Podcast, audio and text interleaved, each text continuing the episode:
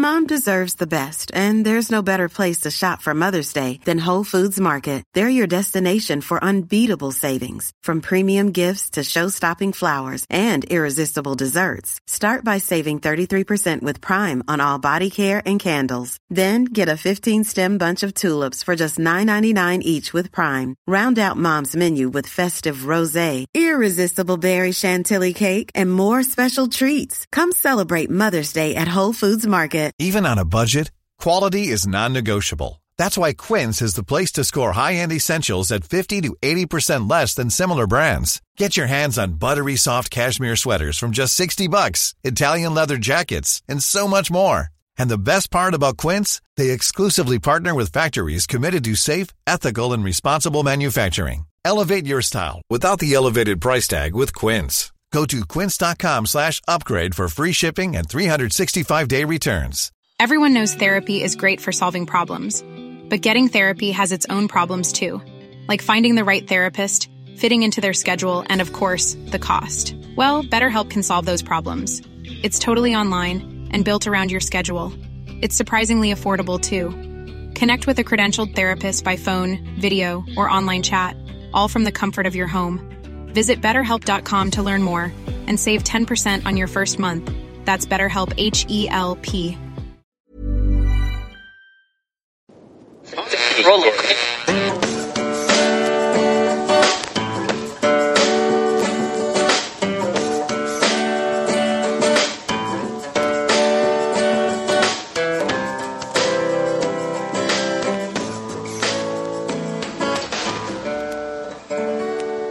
Acting as moderator for tonight's broadcast.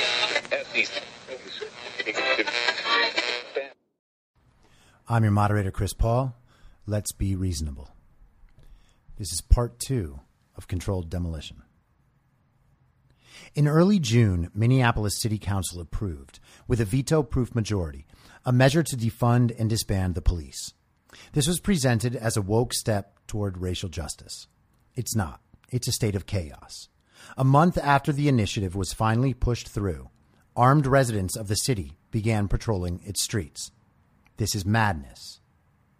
New York's crime statistics skyrocketed compared to the same period last year. Murder up 94%, grand larceny 70%, shooting 62%. Brian Stelter tweeted out an op ed by the New York Times' Wesley Lowery, where Lowery wrote that the trend of more personal journalism, one unconcerned with offending conservatives, as if conservatives are the ones getting offended these days. Stelter is the host of CNN's make believe media ombudsman show, Reliable Sources. Now the Times agrees with the Post. Journalists can basically say whatever they want if they can justify it as in service of the dominant political narrative. And make no mistake, the BLM Antifa old guard narrative is the dominant narrative. That narrative is not the narrative of an oppressed people. It's the narrative of people who can't win without violence, even in a society as open as ours. That's horrifying. A Minneapolis City Council member told CNN's Alisyn Camerota when asked what could be done if her home was broken into in a place that had no police, told Camerota that her question comes from a place of privilege. I'm not sure if women who've had their homes broken into find the feeling of invasion privileged. My home was broken into when I was a child. It scarred me. To say having police around to prevent your home from being invaded is a privilege, and our goal is the elimination of privilege, how do we accomplish this evening out of the so called structural imbalance? Well, we could wait for the total passive elimination of crime from the world. That's a tall order. I'm sure they have a plan. Oh, their plan is that crime is caused by police interactions with black men. To believe that, you'd have to believe that crime in rural white communities emerges from nothing. Of course, it doesn't. The only other way to even out the so called structural advantage is to eliminate it from everyone so that no one has the privilege of feeling safe in one's home.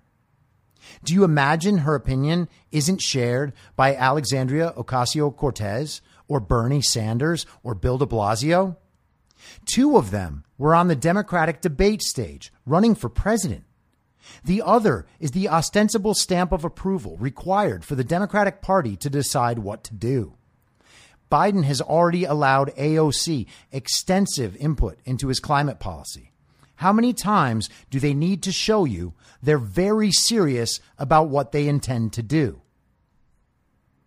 On June 8th, the WHO said that asymptomatic spread is extremely rare. Once again, this is a key piece of information. We know the politics and the fear drove the asymptomatic spread meme. We know that there were no reported cases in early April anywhere in the world. That's at least five months since the disease began to spread. If someone says extremely rare over two months later, after most of the world has had outbreaks, that doesn't mean, yeah, but it still happens all the time, so masks. It means that they've heard those same reports, but that none of them are confirmed because they literally can't confirm them. But they hedged on their claim because to do otherwise would collapse the world. Technocratic progressives in positions of power would find experts to reassure us that they have better the science and their the data shows that the leaders were right all along and you can go back to sleep. It was just a bad dream. Again, the scariest part of coronavirus, if there is any scary part, is the totally accepted belief that asymptomatic spread is highly likely, thereby making anyone a potential vector for disease without even knowing it. It's the sort of information that could have instantly reopened the country if it became part of the central narrative and people were rational, which I have continually less faith in. Rather than make sure the narrative was correct, the WHO's COVID 19 technical lead, Dr. Maria Van Kerkhove, was forced to defend and then backtrack on her comments. The media forced the WHO's technical lead to backtrack on her comments. She backtracked halfway. She said she was referring to, quote, data that isn't published, unquote. So the data exists. She said what the data said, but she shouldn't have said it. Got it. It's all about the science and the data for the media. Researchers at UC Santa Cruz estimated that by mid April, 41% of black owned businesses had closed and would never reopen. It's August. The Seattle mayor, Jenny Durkan, allowed bands of jobless hipsters and roving criminals to set up the Capitol Hill Autonomous Zone, where they believed the perfect utopia could be created. They called their new country Chaz. By day, they would pretend they were at an arts fair and that provisions would be shared, Burning Man style. It was the peace and love 60s in cosplay. They would trade free water for free sandwiches they tweeted from their now communist phones out onto the now communist internet to ask people to bring them food and supplies from the United States. Chaz was not yet self sustainable. No need to worry. Industry was soon on its way. Gender studies majors planted gardens. Then they designated certain gardens where whites were not allowed. It's not strange, you see. This is different. It's woke segregation. White residents of Chaz took to kneeling often. People of color told whites via megaphone they all had to give 10 bucks to a person of color. Rapper Raz Simone took over as warlord of Chaz for a while, patrolling the country's vast terrain with an AK 47 and some friends. He assaulted a kid for painting graffiti over someone else's graffiti, a grave offense in graffiti covered Chaz. He said the violence and intimidation were necessary because he, quote, needed to get his point across, end quote, to the offender.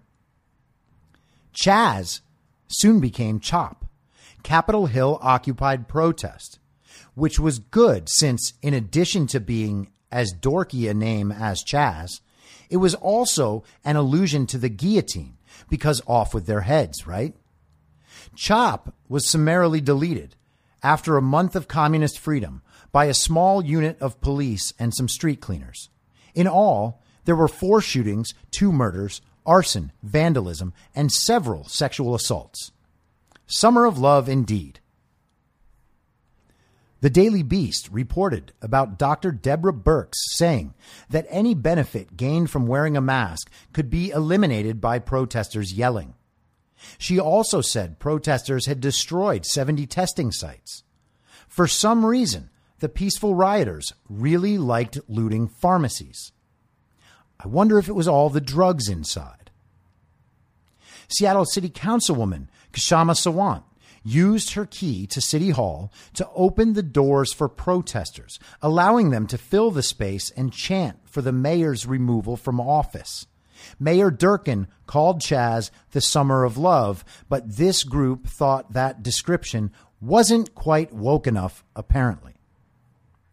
UK Prime Minister Boris Johnson vowed to open an easier path to citizenship for residents of Hong Kong who wanted to escape. I was told he was a racist populist. Tim Scott, a black American and senator from South Carolina, tweeted that he had never been called boy and token so many times. You heard all the stories of white supremacist groups disrupting protesters, yes? Have you seen any? If they were out there causing trouble, wouldn't we hear about it? We still hear about Charlottesville. The Democrats are campaigning on it. It's awful in 2020 for a black senator to be called boy and token just for being Republican by woke people. Republicans didn't shoot down Tim Scott's crime bill. That was the left, the same source of the racist comments. Democrats refused to even debate his bill. Wall Street Journal and Spectator journalist Alessandra Bocchi quoted a member of MIT's science community who told her on the condition of anonymity that he was afraid to voice disagreement about the safety narrative being propagated in relation to the protests. There's nothing scientific about our community, he said, knowing fully that the protests would be spreading the virus, and no one who said otherwise should be taken seriously as a scientist. It wasn't science, it was politics. A comparison of COVID deaths between Sweden and the UK on June 9th showed virtually no difference between the countries. The UK had strict lockdowns, Sweden had none. The conversation reverted to the near irrelevant comparison between Sweden and neighboring Norway and Finland. Sweden was completely in the middle of the pack at that point relative to other countries, so people held on to their anti Sweden narrative rather than confronting the possibility that lockdowns were for nothing if a country performs as well with COVID by not locking down as it could by locking down, the lockdown didn't work. Period. The BBC reported that a study of traffic to and from Wuhan hospitals indicated that their COVID crisis may have begun in August of 2019, months before the date of their first reported cases. Media has not discussed this possibility at all, even though it would drastically change every virus model everywhere. On June 10th, CBS reported that employees at El Nuevo Rodeo said Derek Chauvin and George Floyd had bumped heads at work. This is the sort of information that, in a rational culture where people want peace and safety for everyone, the fact that the two men may have a history between them would change the narrative completely. It blipped on and off the radar and was never discussed again. When it comes up in court, will the wokes tell you that they're making it up? That this article was part of a conspiracy and that everybody knows it was a racist murder? Also on June 10th, the DHS warned about the doxing of police officers as the mostly peaceful Twitter mob was posting the private personal information of law enforcement officers so that the mostly peaceful real life mob could go do the sort of thing mobs do when they're mostly peaceful. In the midst of predominantly loving riots, disappointed college children tore down and defaced statues of racist Confederate traitors and Union abolitionists alike. It's quite possible that people this clueless about how every single thing in the world works, aside from social media, really didn't know whose statues they were toppling and kicking. This is the safe and funny answer. It's also possible they did know whose statues they were tearing down, that they didn't care, that their goal wasn't removing symbols of oppression. It was removing all history that doesn't confirm the future they feign to seek. That day, Berklee College of Music released a statement apologizing for them allowing police officers who were working overtime to maintain safety use of the bathroom. Daily Caller reporter Chuck Ross revealed that Chinese propaganda outlet China Daily had paid $19 million to American newspapers to run propaganda inserts created to look like real news. The Washington Post bloggers still accuse the Trump campaign of colluding with Russia. Vox wrote an article entitled Five Reasons You Can't Give Up on the Pandemic. Well, Vox, you're one of them. The media, composed of young socialists just out of Ivy League journalism schools, loves this pandemic. They hate Trump. So the situation confirms every prejudice they have. They think they're saving the country from racism while perpetuating it. They believe that the erosion of one's control over one's own life is well worth it for the utopia they believe they can imagine into being. Perhaps the feel good nature of the totally superficial New Age positivity philosophy and the practice of constant self reassurance had a downside. The next day, J.K. Rowling's vicious tweet tirade against the trans community dominated the headlines. What did she say? She affirmed that biological sex is a real thing and that it erases women to pretend it's not. People who are mad about everything were also mad about this thing. The internet tried to cancel her. They failed. People joked that it was because she's extremely rich. But it's really because what she said was true and she didn't apologize for saying it. Fans demanded that she stop writing and relinquish the authorship of the Harry Potter story to them, which doesn't even make sense. A school named after her books renamed itself. CNN's race baiting hothead, Angela Rye, claimed that statues of George Washington and Thomas Jefferson needed to come down. Donald Trump was mocked relentlessly for suggesting in 2017 it would one day come to that. That was less than three years ago. Back in Seattle, the black American woman who serves as police chief, Carmen Best, said, quote, rapes, robberies, and all sorts of violent acts have been occurring in the area, and we're not able to get to them, unquote. The police, you recall, were not allowed to leave the United States and enter Chaz Chop without a passport that, truthfully, needed to be confirmed by SoundCloud warlord Raz Simone. I am not joking. A professor was fired for tweeting out a black American scholar's work on the impact of protests on the success of the political agenda they sought and how it was affected negatively by rioting. The scholar was from Princeton. The professor correctly framed and referenced his work. The professor was accused of anti blackness and dismissed for believing that riots are antithetical to the ostensible goal of rioters. Statues of Winston Churchill were threatened in London. In 2017, the film Darkest Hour was honored with six Oscar nominations. It won two. Gary Oldman, who portrayed a heroic Churchill, won both the Oscar and the Golden Globe for Best Actor. Three years later, the same community that honored a movie about Churchill's heroism decided that times had changed and supported the takedown of Churchill's statues. While COVID deaths were falling across the country and had been for weeks on end, the media emphasized its focus on the metric of cases.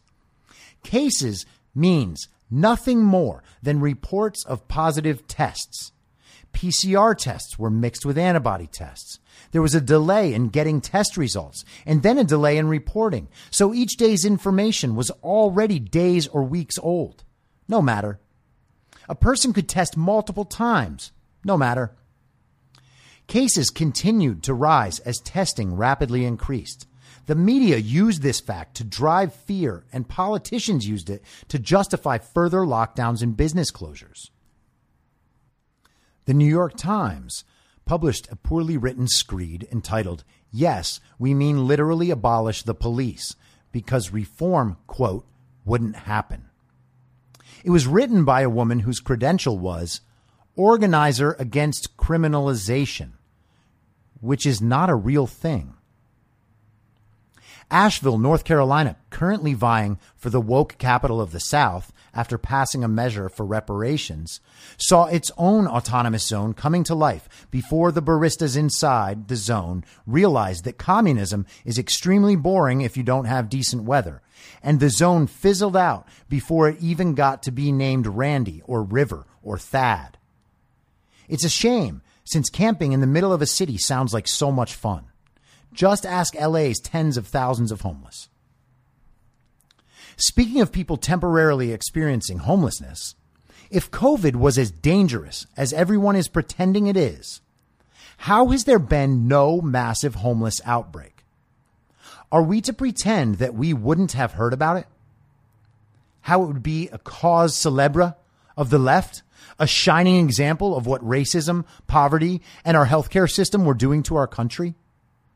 It has everything, including the ability to completely reframe the truly outrageous homeless problem in Democrat run cities as somehow a Republican problem that only Democrats can fix.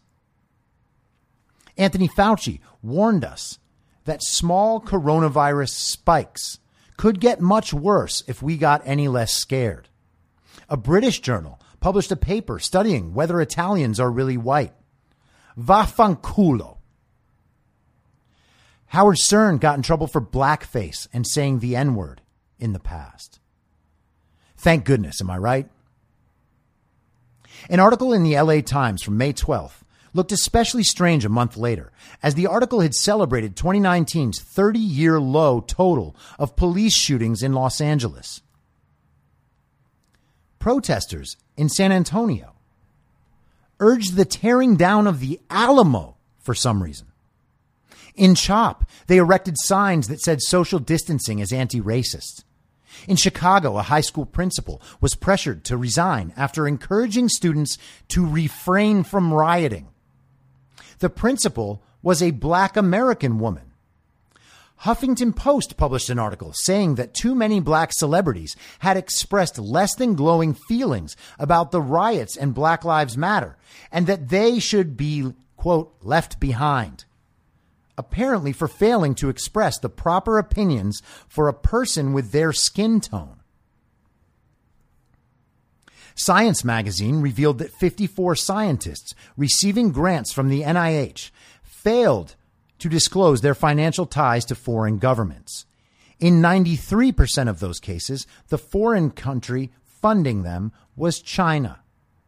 This information came to light after an internal review by the NIH.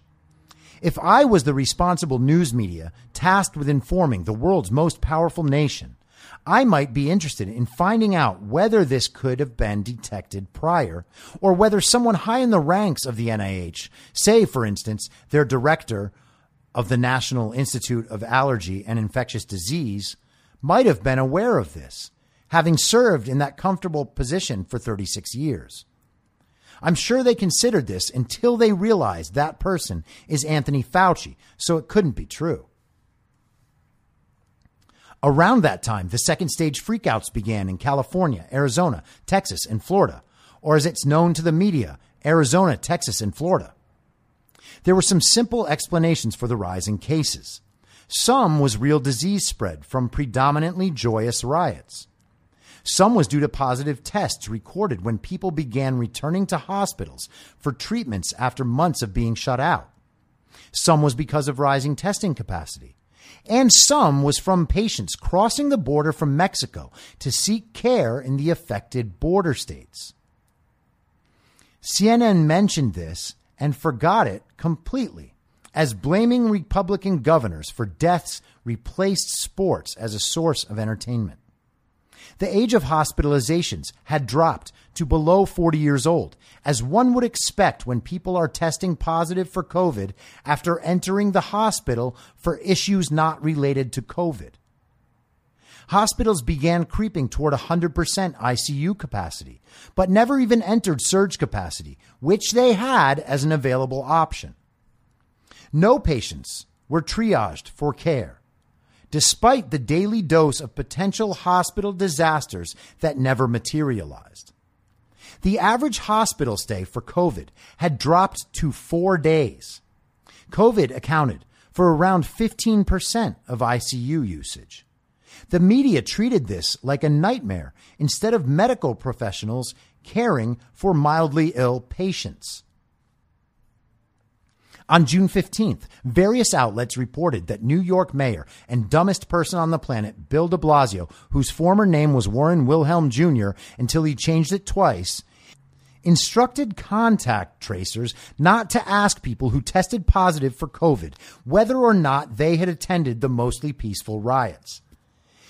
Then he ordered the metal gates outside parks in Jewish neighborhoods to be welded shut while woke millennials cavorted and sunbathed in thongs at parks across the city. Lockdowns forced the fitness franchise 24 Hour Fitness to file for bankruptcy and close 100 gyms across the country. Wales Online reported that Welsh women might need to cut their hair short in the future because their long hair wasn't hygienic enough for our new, mostly normal world. The Wall Street Journal published a report about four new analyses that all indicated overestimations on both the virus danger and the usefulness of lockdowns had driven policy and were not in any way justified by the results, and beyond that, had caused more harm than good. They advised an immediate reopening. The story saw its own shadow, which means we were in for four more weeks of constantly hearing about cases. Celebrities that are popular somehow, like Chelsea Handler and Jameela Jamil, posted a 30 year old clip of anti Semitic hate monger Louis Farrakhan saying something they called powerful while not even realizing who Louis Farrakhan is. 2020, it became clear, was a woke revenge western that ends tragically as the hero looking for revenge slaughters an entire village before realizing that the person he sought revenge upon had already died. Trump signed an executive order on police reform for federal law enforcement after Democrats refused to even debate Tim Scott's Senate police reform bill. Among other things, the order limited the use of chokeholds by federal officers. Senator Scott was the right color to propose a bill, but he is a Republican, and Democrats can't give Trump and the Republicans a win on a racial issue this close to an election. That would make it look like Republicans are for racial justice instead of Democrats, who are obviously the party of racial justice later, in the future, or maybe never.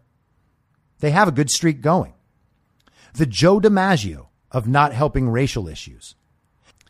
Like Joe's 56 game hitting streak. It's been exactly 56 years since the Civil Rights Act in 1964. Austin's mayor proposed extensive controls on behavior in the city of 2 million people. He estimated 20,000 hospitalizations if controls were relaxed. They were relaxed anyway. Totally reckless. This dangerous level of personal freedom resulted in 19,858 fewer hospitalizations than the mayor predicted, which is to say 42, not 20,000.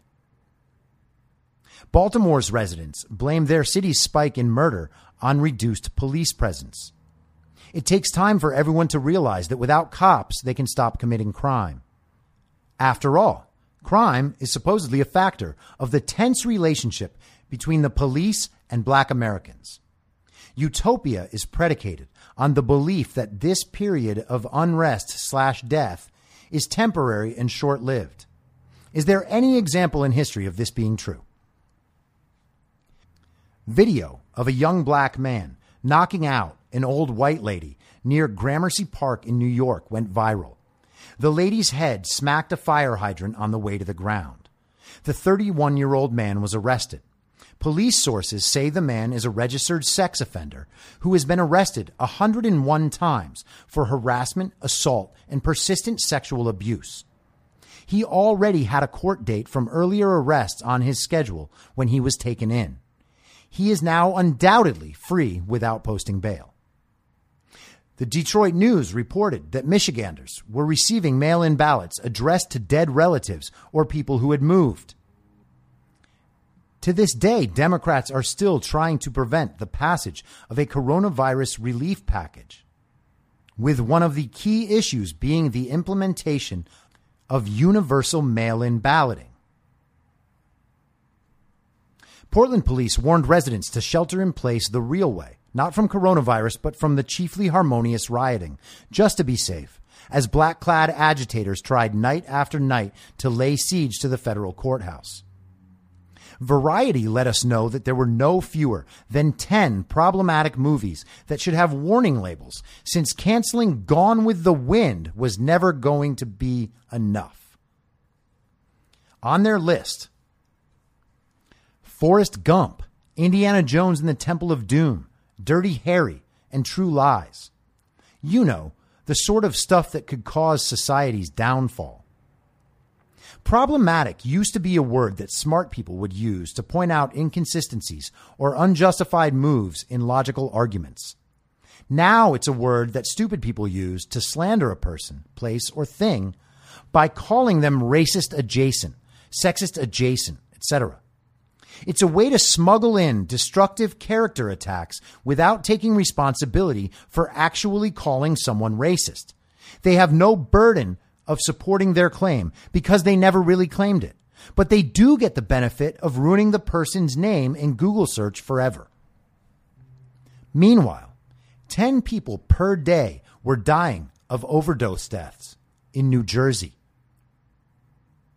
People freaked out when Florida changed its ICU reporting, not realizing that the change was due to the fact that some hospitals set up their COVID ward in the ICU. Therefore, every COVID patient is in the ICU, regardless of their condition. The Surgeon General of Florida confirmed this. This was one of many accusations against Ron DeSantis for lying about the virus that turned out to themselves be untrue. Randomized antibody tests in North Carolina indicated that there were likely 15 to 20 times more infections than reported cases, which sets the estimated infection fatality rate around 0.1%. That's one in a thousand people, and virtually no young people whatsoever. Again. A statue of George Washington was toppled in Portland. An American flag was laid across it and burned. The Chicago Tribune published a piece on how the Texas Rangers baseball team should change its name because the actual Texas Rangers were probably horrible racists. Phil Kerpen's tracking of nursing home deaths across the country brought the total to 55%. This is without New York's nursing home numbers, which they have consistently held back for obvious reasons. Mayor Cheryl Selby of Olympia, Washington, accidentally called Black Lives Matter a domestic terrorist organization upon news that her home had been vandalized by primarily harmonious protesters. The Mail Online reported that an alcoholic monkey went on a biting rampage in India after his booze dried up, killing one person and injuring 250. It actually happened in 2017, but they reported it, and it seemed like something that would happen. The UN expressed deep concern that the domestic terrorist organization Antifa was being referred to as a domestic terrorist organization by the US government. The central concept of white fragility, the poorly written racist manifesto, was losing its new hate smell and needed to grow. So people on social media began discussing brown fragility for anyone in a non black minority population who wasn't sufficiently down for the cause. This was no big deal, though, because obviously it was in service of unifying the country. Muhammad Ali's son called Black Lives Matter racist and said his dad would have had nothing to do with them. It's unclear whether statues of the world renowned hero and civil rights champion, a black American of legendary achievement, would need to be destroyed. An assistant psychology professor at Lafayette College, Angela Bell, declared that, quote, if you have to ask if you are racist, you are. And if you're not asking if you're racist, you are, unquote. Since I totally trust woke women of color about how much emotional labor they say is involved with educating everyone, I would urge Assistant Professor Bell to conserve words by making her statement more concise and simply saying everyone is racist no matter what. Except for the people who can't be racist by virtue of their race or political affiliation, at least. All the way back in history in 2013, the Washington Post reported about the findings of the World Values Survey that indicated the United States to be one of the least racist countries in the world. Beyond that, it found that Anglo and Latin countries generally were the most racially tolerant in the world. I'm not even sure if it's socially acceptable to mention this article from seven years ago in the Washington Post. That's when we used to be okay with thinking our home is okay. Simply pointing this out can get you accused of hateful thought crimes. The American Museum of Natural History announced that they would be removing a racist statue of Theodore Roosevelt, as it was widely known this statue caused at least 90% of the race relations problems in the country. The Guardian informed us that we have merely six months to avoid a climate crisis, according to an energy expert. It's important to have a ticking clock in any good doomsday story. Remember how awesome 2012 was when everyone was saying we would die, just like the ancient Mayans always knew we would? Energy expert, by the way, was named one of People's 50 sexiest expert classes. It finished fourth behind political expert, race and gender expert, and science expert. Everyone knows that energy equals climate and that climate comes in just behind politics, race and gender, and the science as the best fields in which to be an expert. And because, coincidentally, they are the four pillars of the Democratic Party platform. Divide on politics, divide on race and gender, claim that everything is about the science, and then tell everyone who's gotten through the first three levels of people who went to college for too long that now they need to use paper straws because otherwise you defy the experts and are now a stupid conspiracy theorist. On June 22nd, Penn State released a study showing that the number of actual COVID infections is 80 times what the number of reported infections is based on data from March. The study's conclusion was that COVID 19 was far more infectious and far less lethal than the central narrative tells us. There's a great deal of work done by Kyle Lamb on viral spread as a factor of latitude. It's very convincing. Considered together, the widespread and the outbreaks correlating with latitude would explain quite a lot the Penn State study did not come anywhere close to entering the narrative, even though one of the study's authors, Justin Silverman, responded that his team stood by the assertion that true infections are far higher than reported cases when I inquired at the end of July. Kyle Lamb doesn't have a verified Twitter account, so he has to participate in the conversation from outside while delivering incredible information to the rest of us. A Barcelona opera house open to have a string quartet perform before an audience of houseplants. Perhaps the Spanish are crazier than we are. A county in Oregon passed an ordinance that made masks mandatory for white people. They are very woke, surely, and very white, definitely. Oregon is about 85% white, in fact. They have the wokest city in America, Portland. They have had two months of sustained, overwhelmingly loving riots. But Portland, as white as it is, still realizes that black people are criminals. If that made sense to you for a second, and the next second you thought, wait, no, that's racist, well, friend, you're racist. The fact that you think a law like this makes sense necessitates you having that exact thought process. You assume everyone is as racist as you are. We're not.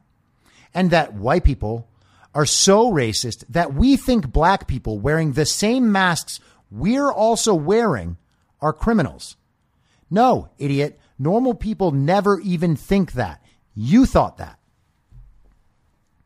Why do we have to pretend these narratives don't matter and aren't destructive? Let's imagine young black American men just starting their lives. They try to pay attention to current events. On Instagram, they see that some activists they follow decided that there was a danger of black Americans being shot by police for wearing the same masks everyone else wears. Imagine these young men walking down the city streets without masks on. There is virtually no danger in these young men dying from COVID. But imagine this city has truly stringent COVID restrictions, where they'll actually arrest and fine people for breaking the rules. I know it sounds like scaremongering, except it's happening right now in New York. So these nice kids are walking through the city without masks on, and they're stopped by the police. I don't have to tell the rest of the story because what happens after isn't necessary. If the cops are as bad and as racist as you say they are, then you, by virtue of making the ridiculous claim that cops would accidentally think black Americans wearing the same masks they're wearing are criminals. You've changed the chances of those kids' deaths at the hands of the police from zero to something far higher. Not only is telling black Americans that society views them as criminals if they wear masks heinously racist, it has real world impact. It quite literally invents a problem that does not exist based entirely on woke racial prejudices, and then destroys the narrative, destroys the chances at cohesion, and must destroy black self worth. Why do we keep pretending these people are not the real racists? FBI agents were called to Talladega Superspeedway to investigate claims that a noose was found in the garage assigned to black NASCAR driver Bubba Wallace. It turned out that the supposed noose was nothing more than a garage door pull. Similarly knotted ropes were present on other garage doors as well. NASCAR alerted Wallace and the media of the garage door pulls. He was justifiably threatened, though it turns out he had no reason to be. That didn't stop the media from running wild with the story, and it didn't stop Wallace from playing the victim role in multiple media appearances, particularly an interview with CNN's ridiculous primetime host Don Lemon. Nothing about this situation was healthy on any side, and it would have been completely avoided were we not in the middle of an exploited and exploitable national uprising. Bubba Wallace has likely been in thousands of garages before. Are we to imagine he's never seen a garage door pull tied that way? But the moment being what it is, someone else is forced to think, oh, black driver, that's a noose. Now Bubba Wallace has to spend time thinking that he's victim to what's essentially a death threat and that the community that made him a star actually hates him for his skin. An essay emerged from 1995 by writer of the historically fictional 1619 Project, Nikole Hannah Jones. In it, Jones wrote that, quote, the white race is the biggest murderer, rapist, pillager, and thief of the modern world. Unquote.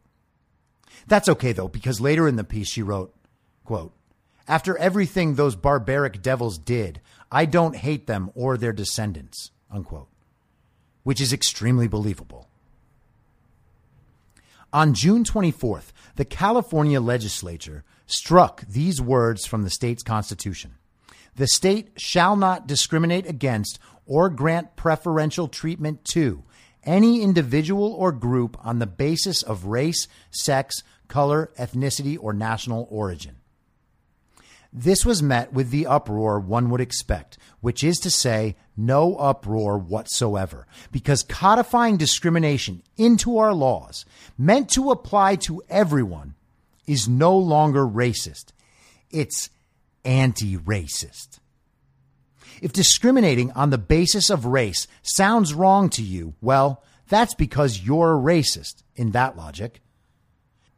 Heroically racist fool Ibram X. Kendi wrote in his racist screed, How to Be an Anti-Racist, quote, the defining question is whether discrimination is creating equity or inequity.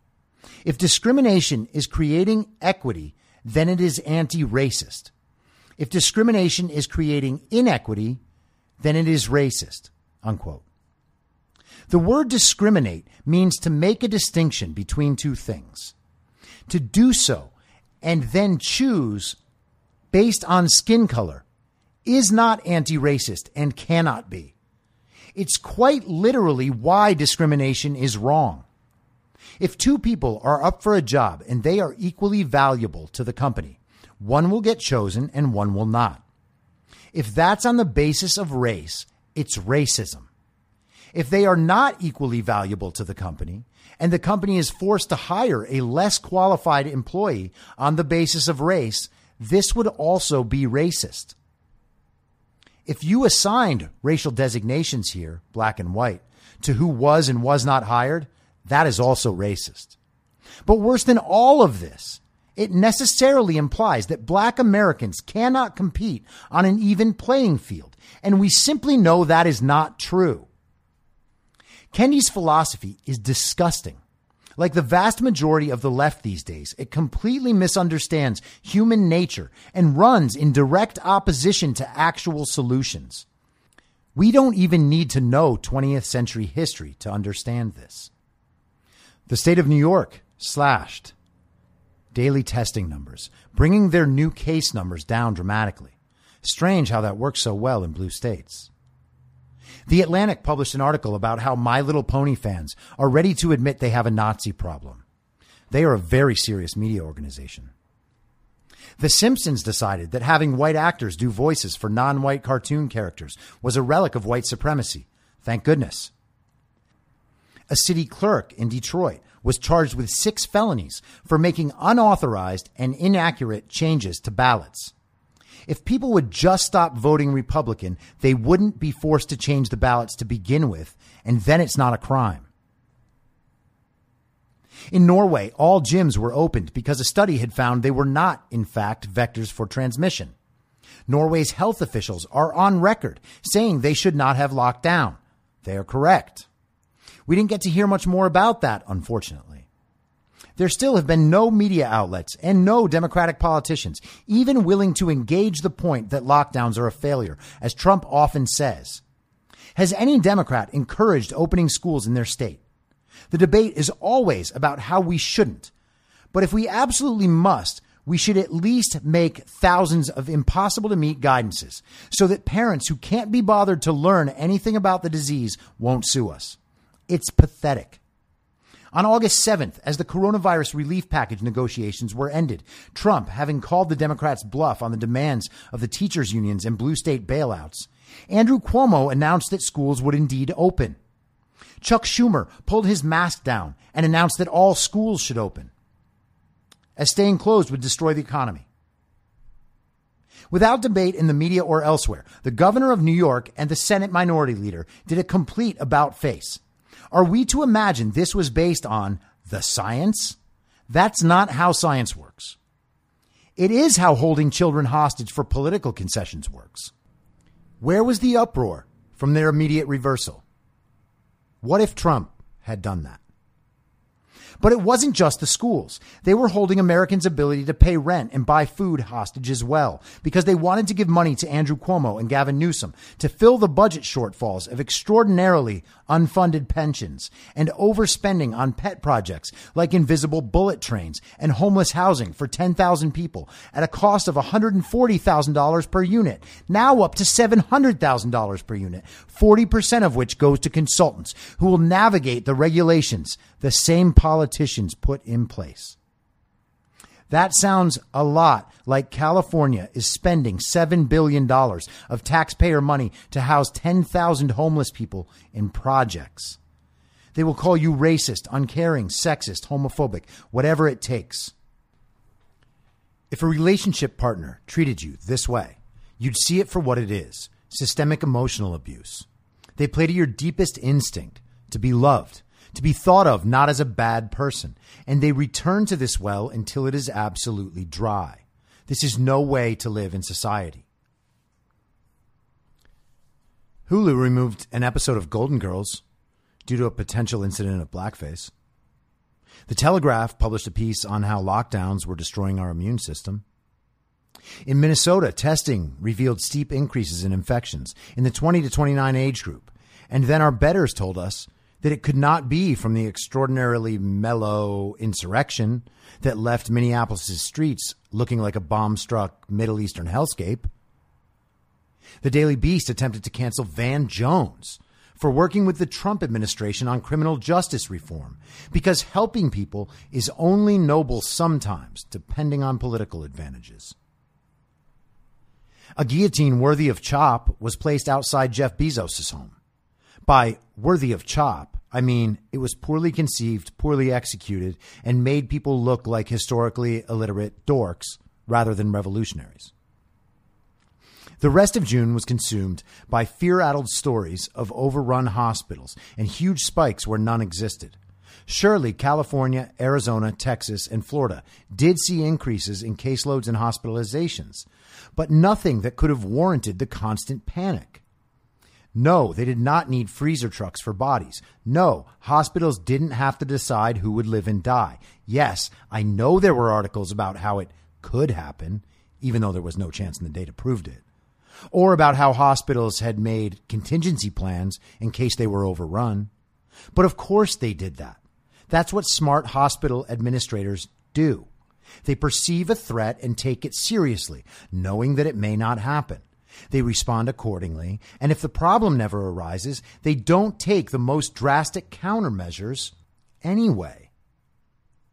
If only Gavin Newsom had used the data properly and intelligently, those in the fear business didn't bother noting that the average age of hospitalization had dropped below 40 years old, meaning there was virtually no chance of death without severe comorbidities or bodily harm. They didn't bother noting now that hospitals were open to elective surgeries, people were heading in to get the care they'd been forced to delay. They didn't bother noting that people were going to the hospital for reasons entirely unrelated to COVID, but were tested when they entered, shooting the case number even higher.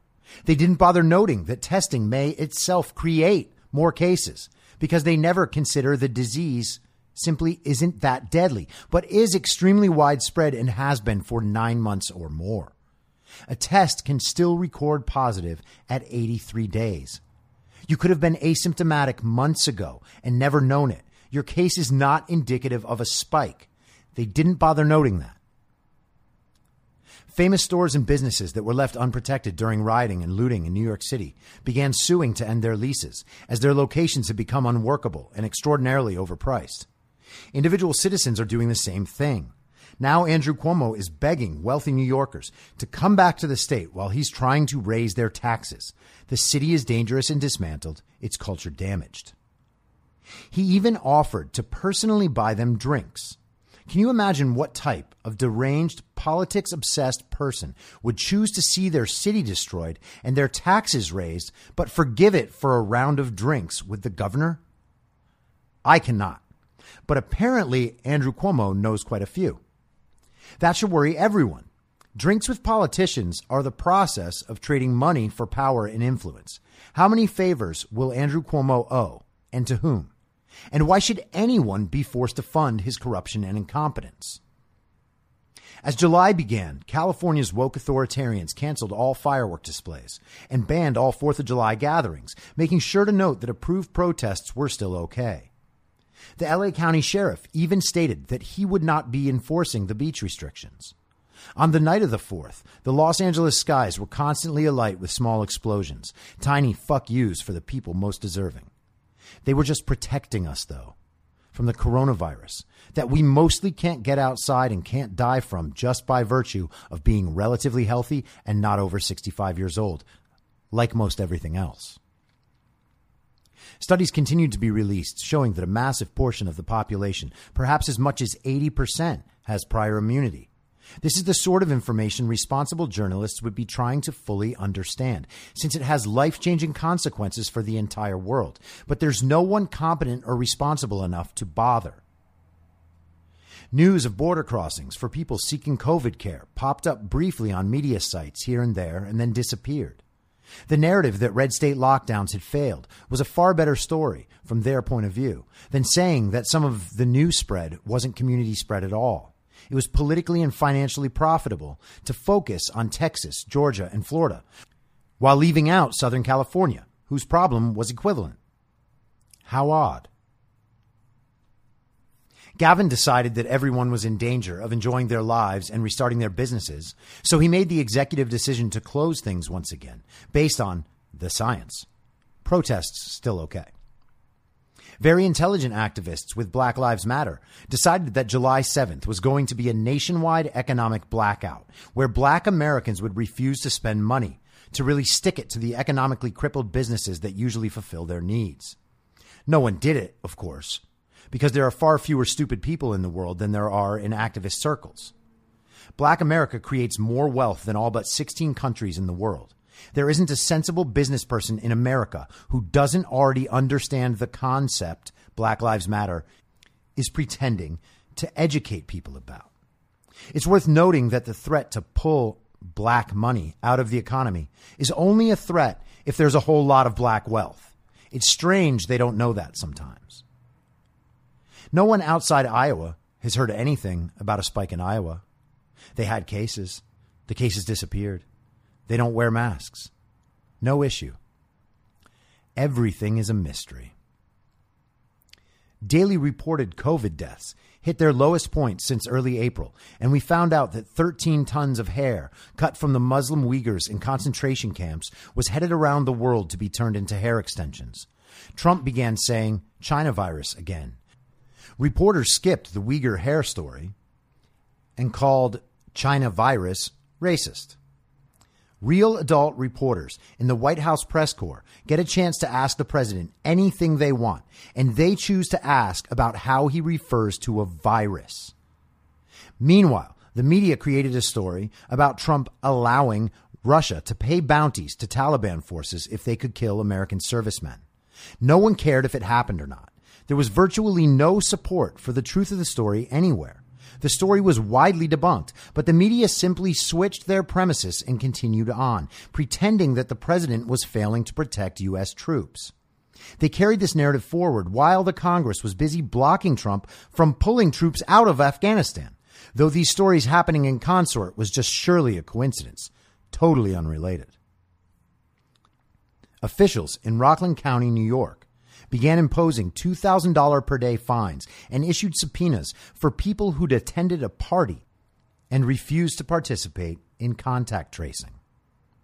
Wes Yang reminded us on Twitter that studies done on Russian disinformation showed that 96% of their work in 2016 was directly related to posts about Black Lives Matter and police brutality. Black Lives Matter only activates in election years. How could that be? Antibody studies in Florida showed true infections to be 11 times as high as reported cases, making the fatality rate equivalent to or even less than the flu. Of course, like everywhere else, the deaths were clustered in the elderly and immunocompromised, with virtually no children at risk. The media chose to focus on pictures of beaches, conspiracies about Ron DeSantis, and large case numbers due to little more than an astonishing amount of testing. In Copenhagen, it was decided that a statue of the Little Mermaid should be removed. They determined it was a, quote, racist fish. NPR opined that Christianity was the root of white supremacy. ICUs that were at 97% of capacity horrified us because we didn't know that the same ICUs ran at 95% capacity last year.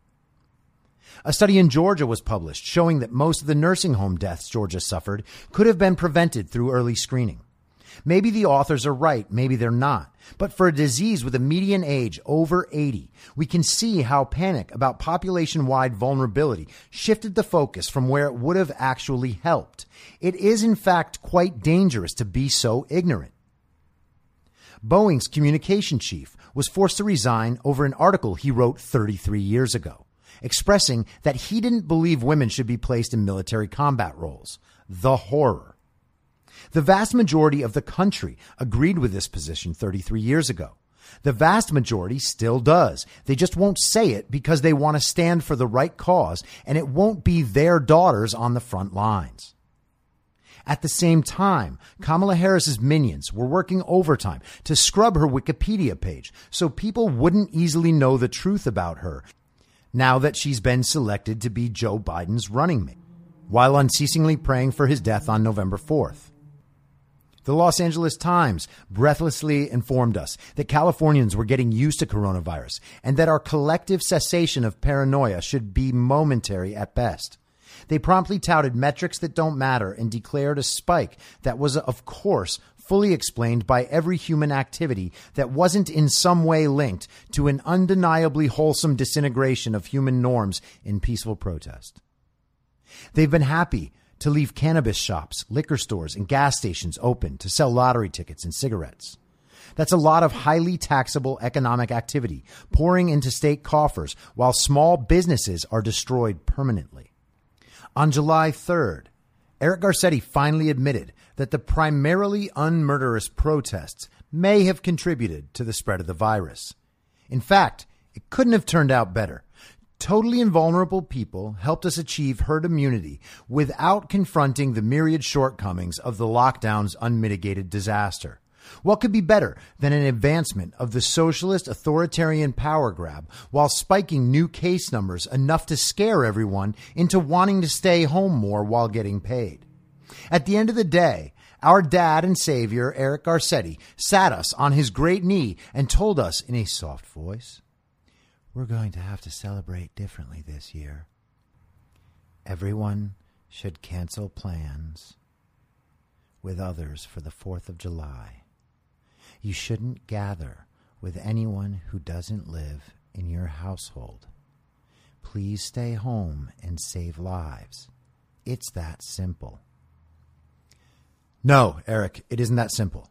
What kind of adult with any sense of human agency accepts being talked to like that?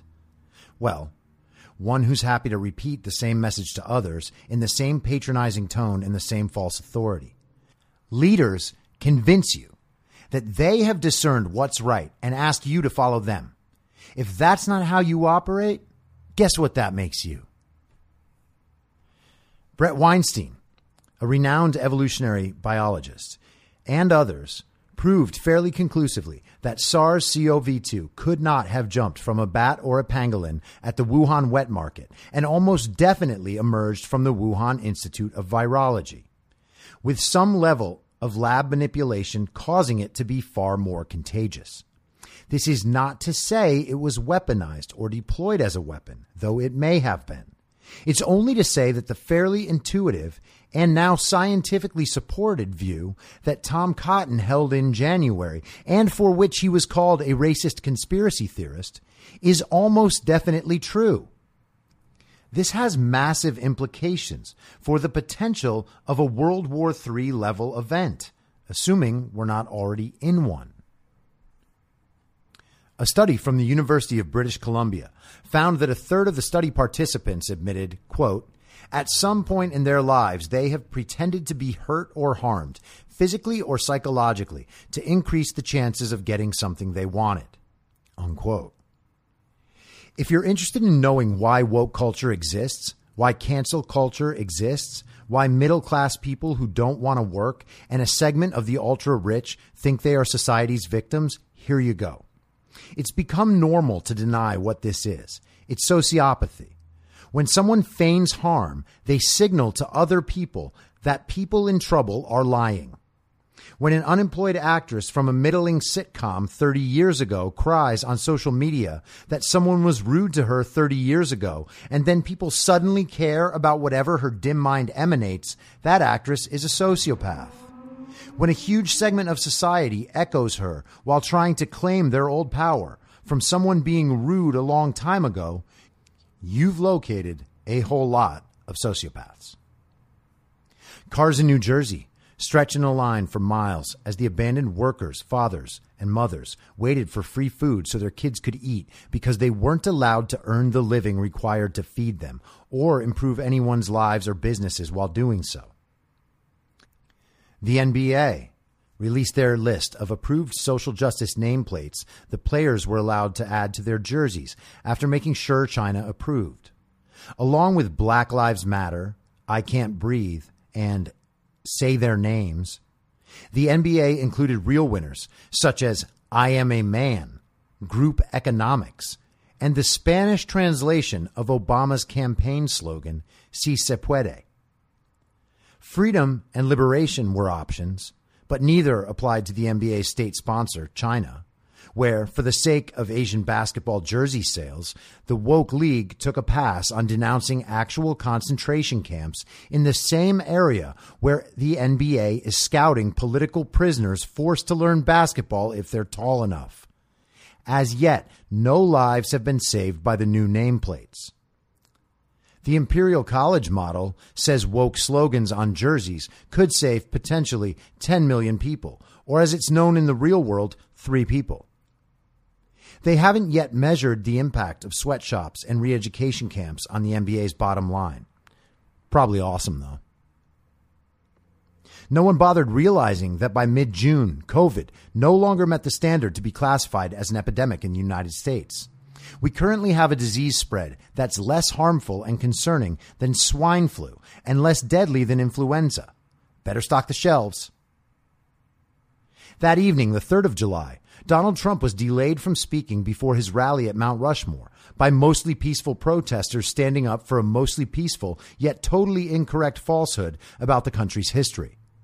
They blocked the road into Mount Rushmore for a while until the adults removed them. Trump arrived in Marine One, the Blue Angels did a flyover. Trump gave a speech railing against division and the intentional rewriting of history against the backdrop of the faces of American greatness carved into a mountain of stone. People who get mad at everything also got mad at this. Trump spent the speech calling Confederates traitors and speaking up for the heroism that made the country great in the first place. He went through a long list of great Americans of all backgrounds, announcing a plan to build a statuary park where they would be memorialized forever, like a hall of fame for American excellence.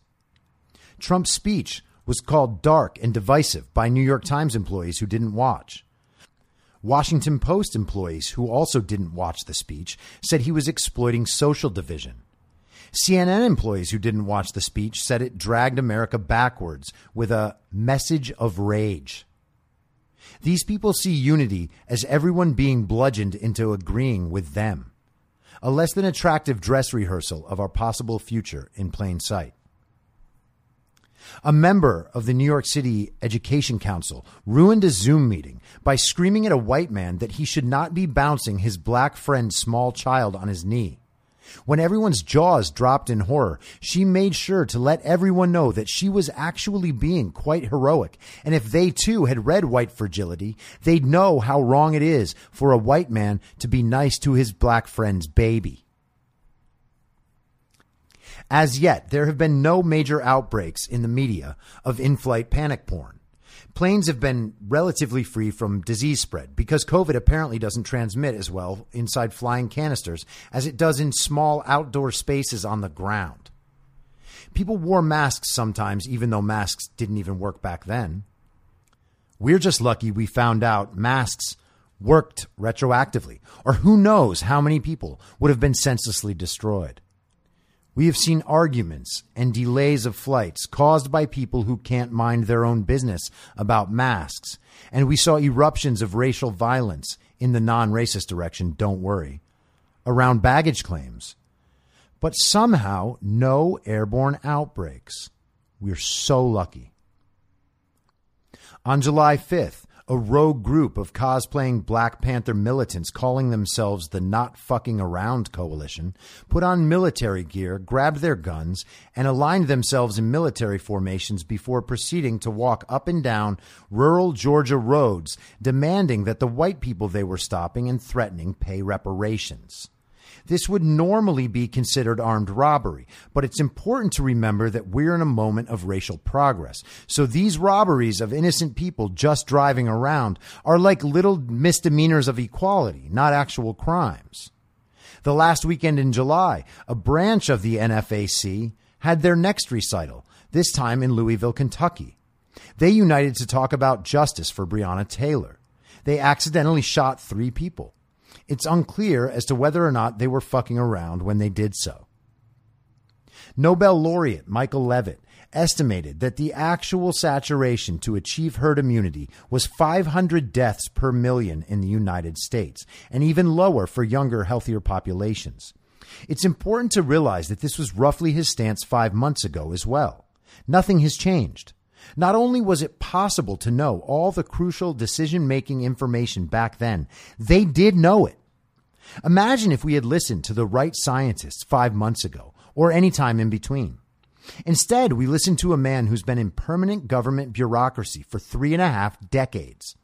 We were cowed into deference and supplication by epidemiologists.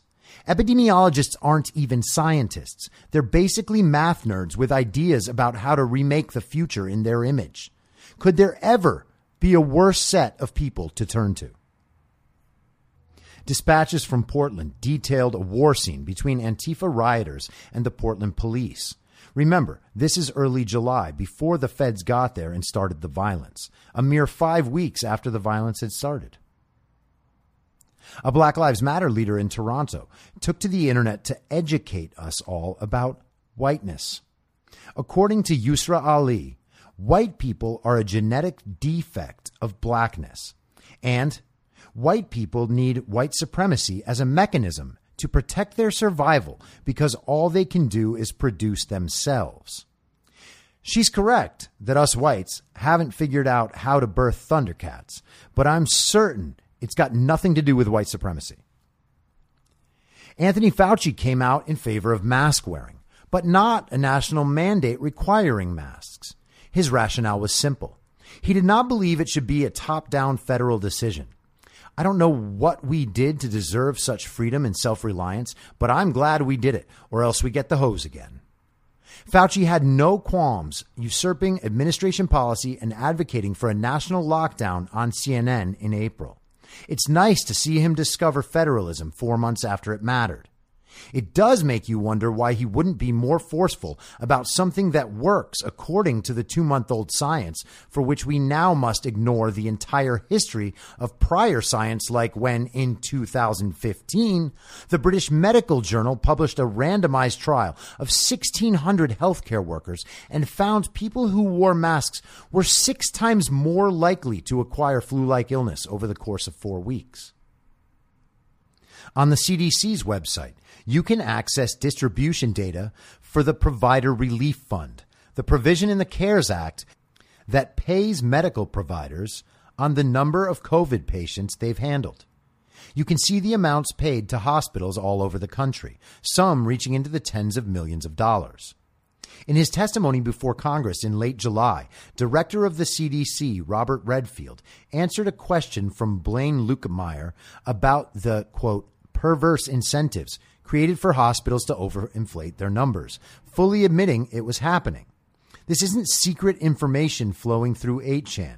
It's congressional testimony from the experts that people refuse to believe and refuse to reckon with, preferring to create chaos over cases and stick to their story even as it destroys the country. A peer reviewed journal article published in the Proceedings of the National Academy of Sciences was retracted. The 2019 article stated that when police violence statistics are adjusted for rates of violent crime, racial disparities disappear. This work was cited by a non woke writer, making it very dangerous knowledge, which then caused the knowledge to be stricken from the record, so we can just return to the Stone Age and grunt at one another in whichever way confirms our desires. Eric Garcetti let us know that, quote, a test is not a passport to party as if he's the pathetic simpleton making sure the footloose kids can't dance with Kevin Bacon. France announced they would not be attempting a second lockdown. LA Unified School District estimated that 40,000 high school students didn't attend a single online class in the spring. 30 to 40% of urban students are expected to drop out completely. New Orleans Saints safety Malcolm Jenkins who castigated Drew Brees for saying he thinks people should stand for the national anthem, announced that Jewish people aren't his problem. Australia's government must have forgotten to update their COVID guidance, as it still stated that masks did not work, but did provide a false sense of security, and that even N95 masks would likely be improperly used, nullifying any possible benefit.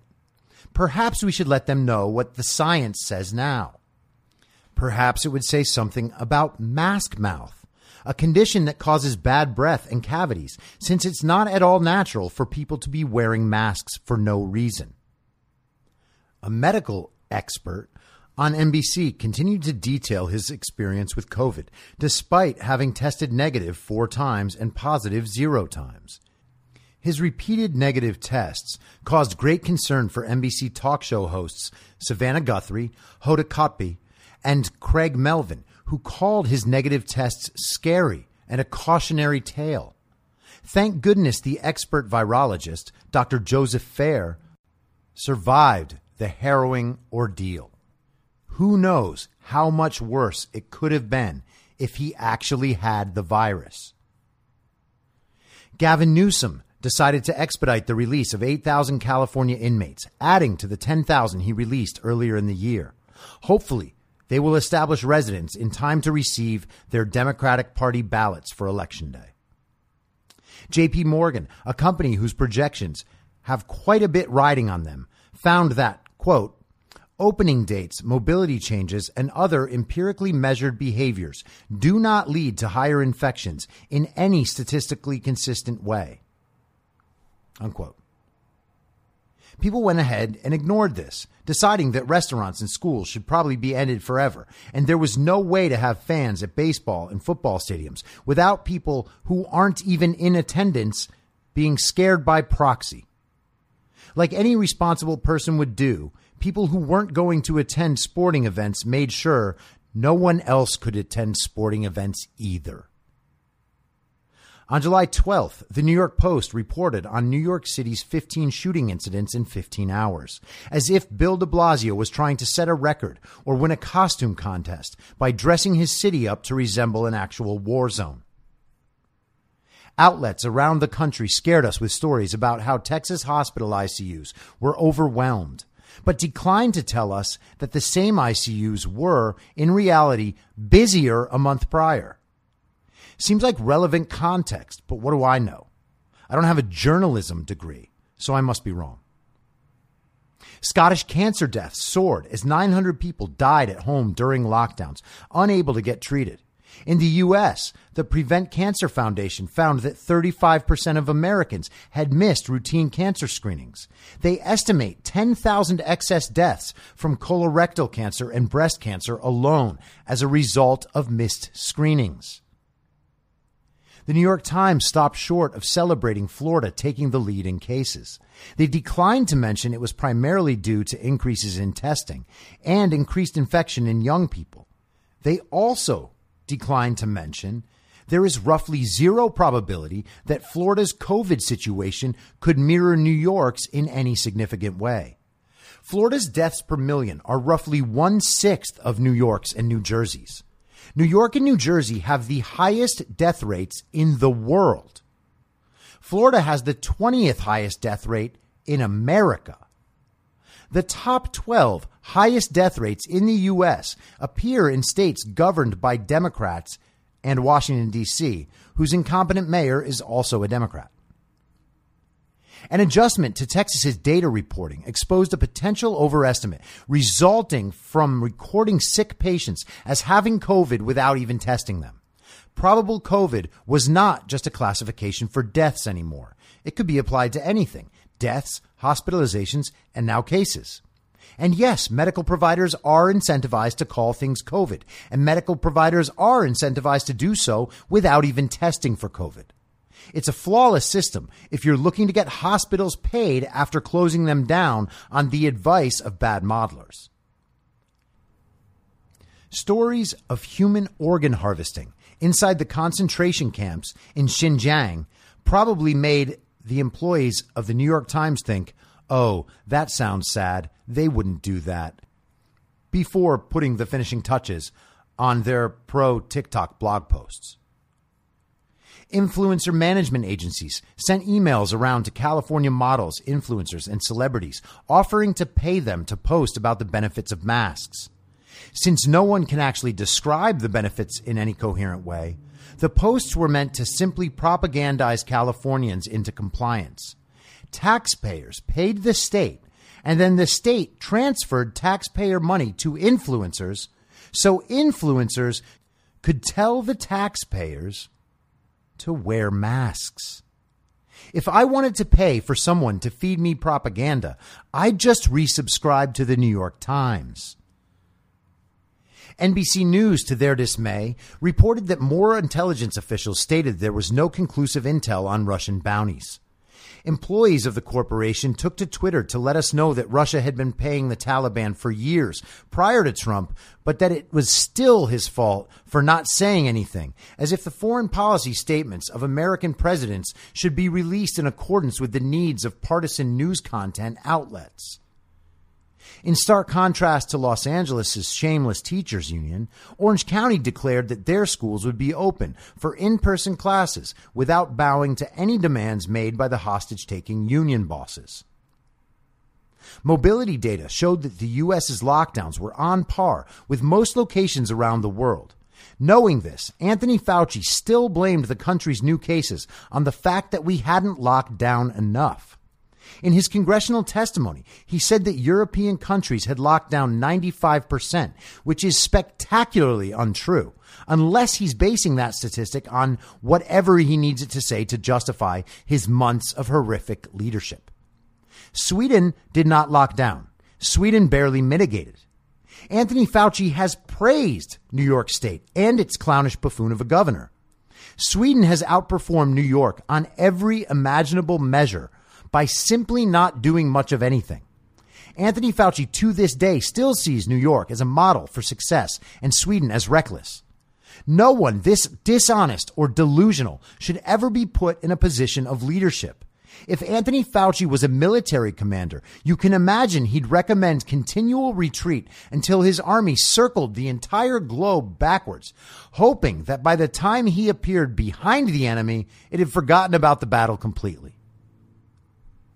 On July 13th, Gavin Newsom realized that Trump might not bail out California's pension fund, an ever increasing lockdown induced revenue shortage. So he decided to modify the lockdown diktats and drive the state and its residents deeper into debt.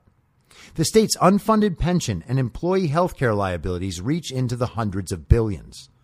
Surely Gavin will be able to manage us out of this if he's not recalled, which he likely will be primarily helpful rioters with the North American Man Boy Love Association, or NAMBLA, a real organization, proudly marched with Black Lives Matter, holding signs that came out strongly against pedo bashing and the journalist Mike Cernovich, in addition to white supremacy.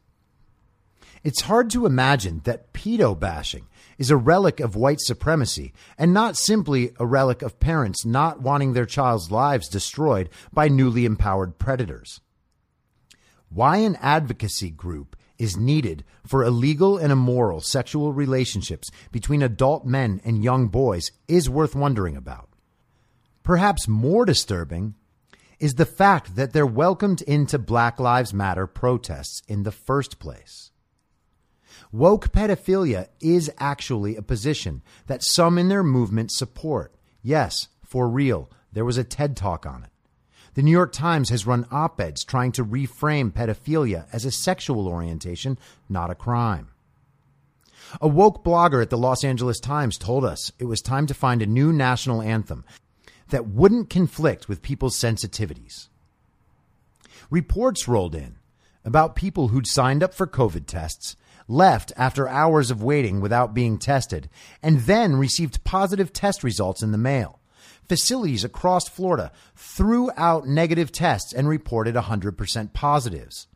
An update to California's guidance noted that because PCR tests can record positive results long after the point where the disease could remain contagious, 83 days in fact, and therefore there was no point in requiring a negative test before allowing people to resume work. One might wonder what the value in testing healthy people is. One would find no answer because there is no answer. The original answer was to track the virus. It's amazing anyone thought that would work and depressing that people wanted it.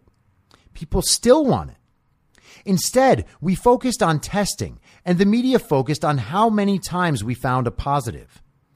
The ones who can no longer transmit the disease, people who get tested every two days for work, antibody tests, and even probable cases counted. Cases that did not even have a test were called probable COVID. I wonder how many of the dead under 40 without any preconditions even had a confirmed case. How many of those died specifically because they were put on a ventilator? Los Angeles mayor and whispering fool Eric Garcetti was sued for laughing at sexual harassment claims against members of his personal police detail. He has not yet been canceled. In fact, he's hard at work for the Biden campaign, likely gunning for a role in the Biden administration, which would allow him to leave his job in LA behind, where someone else can clean up his mess so he can mumble on stage at the Democratic National Convention. The New York Times announced a foray into content creation on a broader scale, now planning to release scripted television shows. Months back, when I first called the New York Times a content app, I had no idea how far they would go. They create content for a specific demographic based on marketing data.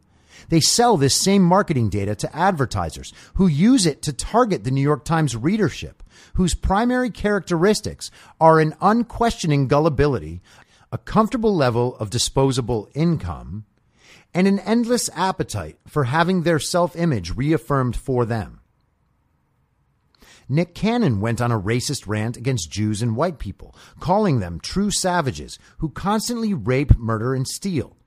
Through his PR, he made a statement of apology, and despite his deeply held beliefs in scientific racism, was able to keep his job hosting The Masked Singer.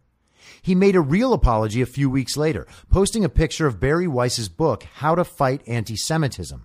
Good for him. He has yet to apologize to white people because white people don't need apologies, apparently, according to a certain moral compass. New York recorded another 18 shootings in 24 hours. The youngest to die was 22 months old. The defunding of police marched ever forward. A report from Relief Web International estimated that thousands of people in India and Africa would die of lockdown induced starvation by the end of the year. A peer reviewed study published in the revered journal Nature found that 50% of people who had not been infected or exposed to COVID had robust prior T cell immunity. This has been confirmed multiple times.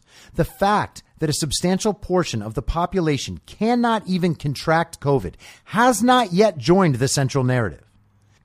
Another point that should have world changing consequences lands with a thud because the country's top level bloggers are focused on finding places with high case reporting numbers. A New York professor was condemned by 2,000 of her peers for falling asleep during a Zoom meeting that would have fixed racism if she had stayed awake during the indoctrination. Now we have to start over. Anthony Fauci took time out of his busy television appearance schedule to sit down for a photo shoot to be featured in a glowing profile in InStyle magazine. The headline quoted Fauci saying, quote, with all due modesty, I think I've been pretty effective. Like anyone self consciously chasing fame and adoration, he's unable to discern what actual modesty is, or even why someone in his high position should have to exercise it. I'd rather see him explain, with all due modesty, what he thinks he got right about the pandemic. CNN removed their COVID counter from the screen during broadcasts, as it was no longer rising quickly enough to properly scare their audience. This is a rooted indication that the decision makers at the network can see the pandemic coming to an end. It has not changed their coverage in the least. They simply shifted to proposing new ways for children to die and making parents fear something that is logically unworthy of fear in any way. Texas removed nearly 3,500 cases from its total after realizing they'd been including probable cases. Whoopsie. In an act of genuine courage, Georgia Governor Brian Kemp prohibited the cities and counties of his state from instituting mask mandates. People who get upset about everything also got upset about this. But the science was, of course, on Kemp's side. Reports out of San Francisco detailed the unmitigated disaster that was California's Hotels for Homeless program. The state decided to take the homeless off the street and put them into hotels that were closed by lockdown. The homeless were fed and supplied with whatever drugs they needed. Yes, really. Fox News reported that the situation inside the hotels was pandemonium. Drug fueled parties, funded by taxpayers, leading to overdoses and deaths. Hopefully, Gavin will be able to keep them alive and sated long enough to deliver them their mail in ballots. And if other ballots reach them, well, they've been shut out of the process for long enough, right?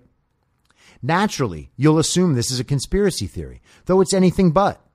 Four men were arrested in late July and charged with felonies for paying homeless people to fill out ballots. The Times of London reported that there had not yet been a single case in the world of a student infecting a teacher with the coronavirus. There are parts of the world that have had children in schools throughout America's summer.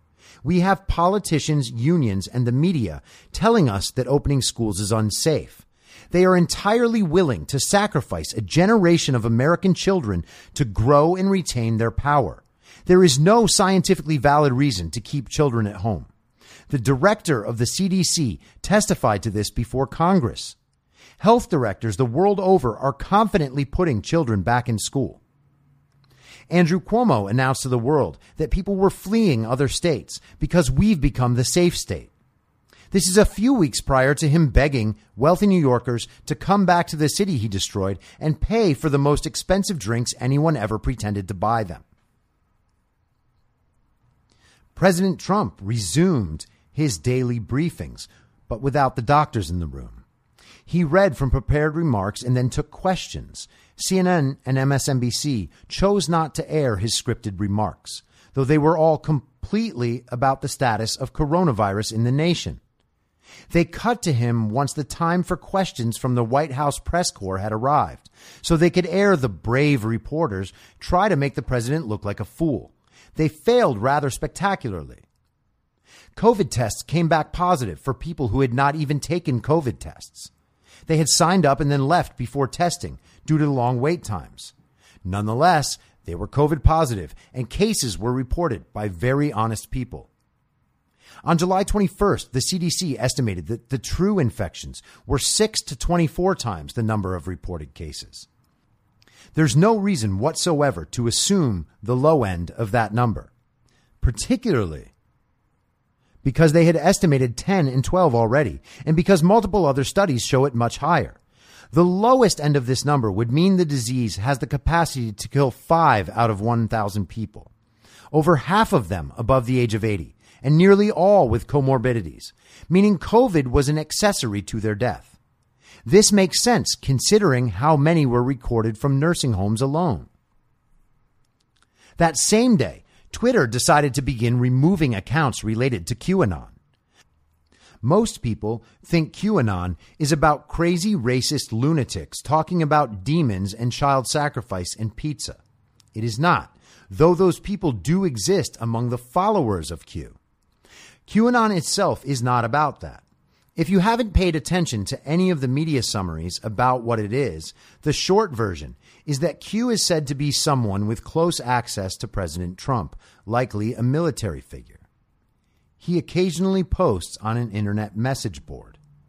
The posts are written in a style that is cryptic, only if you pay no attention to news or world events. The cryptic pieces are built on prior abbreviations in prior posts.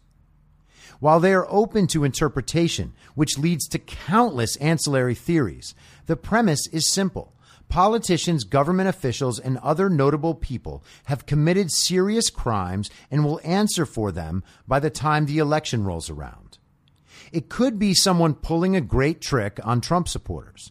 It could be a foreign psyop. Or it could be true.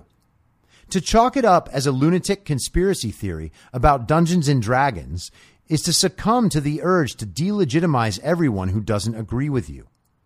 I have no idea if it's true. But as it indicates future events that may well come to pass between now and the election, it seems silly to say it will not, and sillier still to use its existence to slander people as the press does.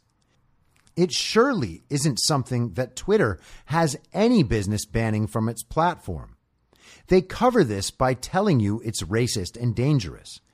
Every message board in the history of the internet has racists. Q itself is not racist. Likewise, any group seen as fringe will have actual fringe members, but Q itself is in no way violent. Also, that day, the Los Angeles County COVID dashboard showed 72% of currently hospitalized patients were Hispanic. Around 48% of Los Angeles County is Hispanic. Around 28% is white. White Angelinos counted for 2% of the COVID cases. The statistical likelihood of this happening naturally must be quite small. This is not the sort of thing you can just explain away by housing or healthcare standards, but the racists on the left will try. At this point, hospitalizations had been headed down for 18 days. Portland rioters began showing up with umbrellas they were using as shields. Real scrappy bunch of domestic terrorists they are. That night, the Houston Fire Department and the police department responded to a scene at the Consulate General of China where documents were being burned after the Trump administration had ordered the consulate closed. Definitely could have been an unrelated accident. Go with that.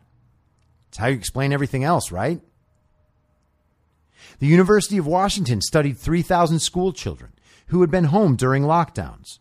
They found 68% of them were suffering from depression. We are happily ruining our children's brains because we can't accept the risks posed by a virus that is less risky for them than the flu. Remember, we have a flu vaccine and most people, myself included, do not take it. That's how little we care about the risk of the flu. And it's how little we should. In Seattle, plans emerged showing that King County Executive Dow Constantine intended to close the county jail, leaving nothing in its place. The Minnesota Star Tribune reported that rioters who burned down a pawn shop had failed to peacefully recognize that a person was inside. His charred body was found nearly two months later in the wreckage. Apparently, his life did not matter. I wonder if Nikole Hannah Jones still believes that destruction of cities is nonviolent. The Cato Institute published a survey showing that 62% of Americans felt they could not express their true political beliefs. In what is supposed to be an open society, one founded on the individual's right to self determination in thought, speech, and action, one that understands the vital importance of open political debate, this is deeply disturbing and deeply sad. This is not a both sides issue. One side happily cancels, censors, bans, and boycotts everything in their way, including the people close to them. Andrew Cuomo attempted to blame Republicans in Congress for delaying passage of more COVID money for states.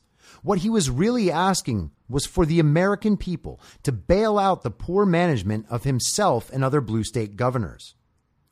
Bernie Sanders put forward a bill to slash the Pentagon budget. It was voted down 77 to 23. Even half of Democrats said no.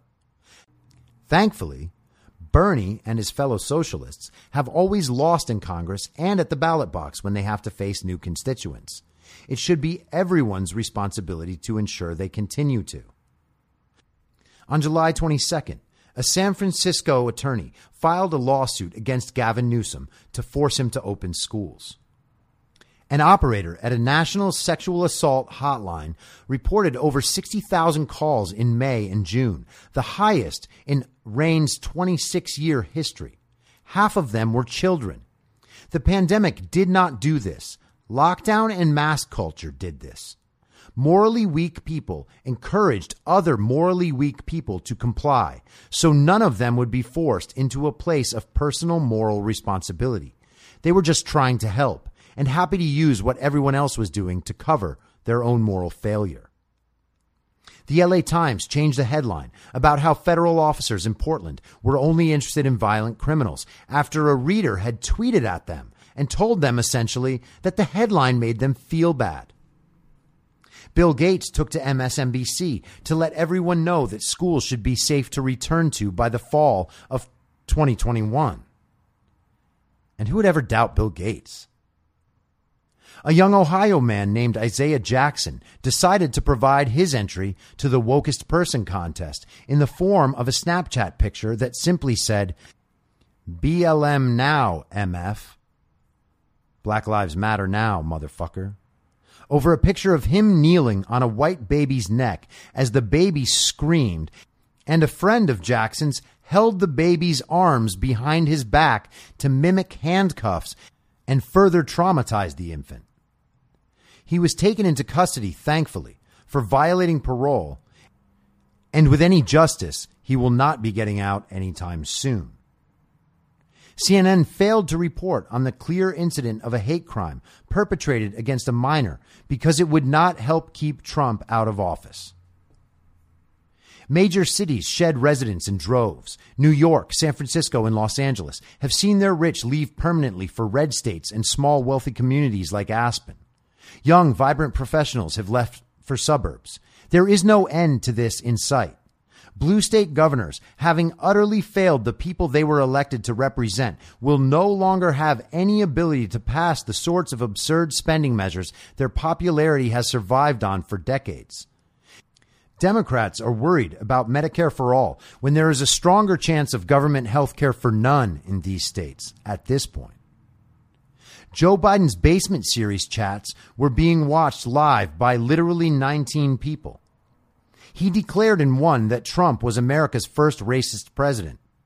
While Biden probably thought he was being extremely woke by saying this, it turns out that he should have known, since his entire party had centered its existence on saying everyone who was born before 1990 on the other team was racist.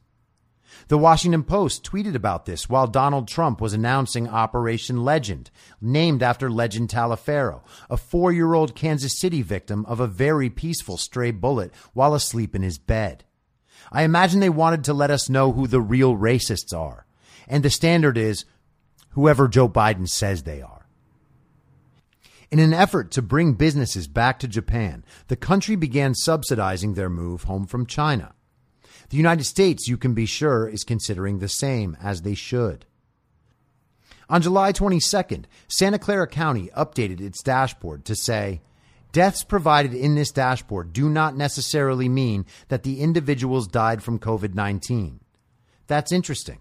Then why are they there? Why didn't our very responsible medical community choose to separate deaths from COVID from deaths with COVID? Wouldn't that be relevant information? The medical journal The Lancet published a country level analysis that found, quote, full lockdowns and widespread testing were not associated with reduced COVID 19 mortality, unquote. Shame no one cared. Trump took the role of data reporting away from the CDC and moved it to the Department of Health and Human Services. A media firestorm erupted with accusations that Trump was trying to hide the real numbers. And the dumbest people you know had a tantrum about corruption they don't know the first thing about. The data immediately became better and faster, particularly date of death data. Kyle Lamb has done excellent work with this data, giving us a truer picture of when COVID deaths are actually occurring, rather than when they're simply being reported. Woke Portland Mayor Ted Wheeler decided he would attempt what woke Minneapolis Mayor Jacob Frey attempted two months earlier to become one with the mob so as to lead them to their righteous glory and hopefully less destruction of the city he can surely no longer be trusted to run. Instead of welcoming him, the mob booed him and called him a fascist after he could not commit to abolishing the police. Were it not for his team of five security guards, he may not have made it out of there. Wheeler, a frail white half man, imagined himself the Pied Piper of the Marxist insurrection. He found out he was wrong. On July 23rd, the New York Post ran a front page with an illustration of Andrew Cuomo in the military garb of a communist dictator after the governor had ordered a certain amount of food to be served for anyone choosing to drink at a restaurant. Chicken wings, he said, did not constitute a meal. He claimed the science and the data said drinking in bars was dangerous, which must mean that drinking anywhere was dangerous unless you were also eating a well balanced meal taking advantage of the full food pyramid. The cumulative jobless claims in the United States due to blue state lockdowns reached nearly 53 million. But it was a new virus, we said. We didn't know. Joe Biden said Donald Trump shouldn't connect the coronavirus to China, even though it's obviously China's fault, because Biden believes people in America are unable to distinguish between the Chinese and South Koreans, which apparently means all Asian Americans were in grave danger. Joe Biden can't distinguish between the racist things he says and the normal things he says. This is because the normal things he says are imbued with so much deep seated racism. The New York Times posted an op ed opining that white parents were the problem with schools. The headline read, Introducing Nice White Parents. This seems like a thinly veiled attempt to brand a character akin to the incredibly annoying yet omnipresent Karen. In Times Square, a march and vigil were held for black sex worker liberation, the latest of many offshoot groups attempting to get Black Lives Matter's leftover sympathy money. The left's obsession with so called sex workers is a discussion for another day. But it's worth noting that these events and pop culture depict prostitute as a morally solid and satisfying career choice. It is not. For all of human history, it has been the thing women turn to when they see no other choice. Now it's the fodder for music videos and lyrics of female pop stars. Many of these women are on drugs. Nearly all of them have rape or sexual abuse in their past. Many have unfathered children. I accept everyone who's a good person, and the libertarian part of my brain even says prostitution should be legal. But that does not require us believing that what the world needs are more female prostitutes. As a society, we are honoring the wrong things. Encouraging ambition, confidence, and the constant cultivation of talents is far more empowering than telling women that a job that has a 20 year window, if you make it through intact, is a career goal, especially when we know what that treatment can do to a person. There is no number of hooker made right features the Sunday Times could run to change this. FBI notes emerged showing media complicity in pushing the Trump Russia narrative. Does anyone know this? Eh. New York State Senate voted to undo the immunity Andrew Cuomo gave to nursing homes. He is still honored as a hero. Florida reported improperly categorized COVID deaths, including gunshots, Parkinson's disease, and old men falling and dying of hip fracture complications. People continue to believe we're undercounting deaths, as if there are tens of thousands of bodies lying around undiscovered in people's homes. Anthony Fauci threw out the first pitch at the Washington Nationals baseball game, finally getting the season underway four months after they could have. He wound up and threw the ball about 15 feet in the air and about 45 degrees off course. Batters bunt the ball closer to the plate than Fauci's pitch. Yes, it's irrelevant, but days later, Fauci defended his throw, saying he had a sore arm. Perhaps it was from constantly patting himself on the back. Fauci, his wife, and another man took the game in from the stands, the only fans in America allowed to do so. He spent much of his time not wearing a mask, which he said he only took down to drink water. He knows this isn't true and that there are pictures showing it isn't true, but he lied about something so insignificant. He would rationalize this by saying that it shouldn't take away from the good masks do. Naturally, it doesn't. Masks do no good, so there's nothing to take away. On how many other issues is Fauci more concerned with what the public believes than what is actually true? All of them, it seems. Thankfully, on August 10th, Trump named Scott Atlas as a coronavirus advisor. Had Scott Atlas been in Fauci's position for the last five months, we would have a different world.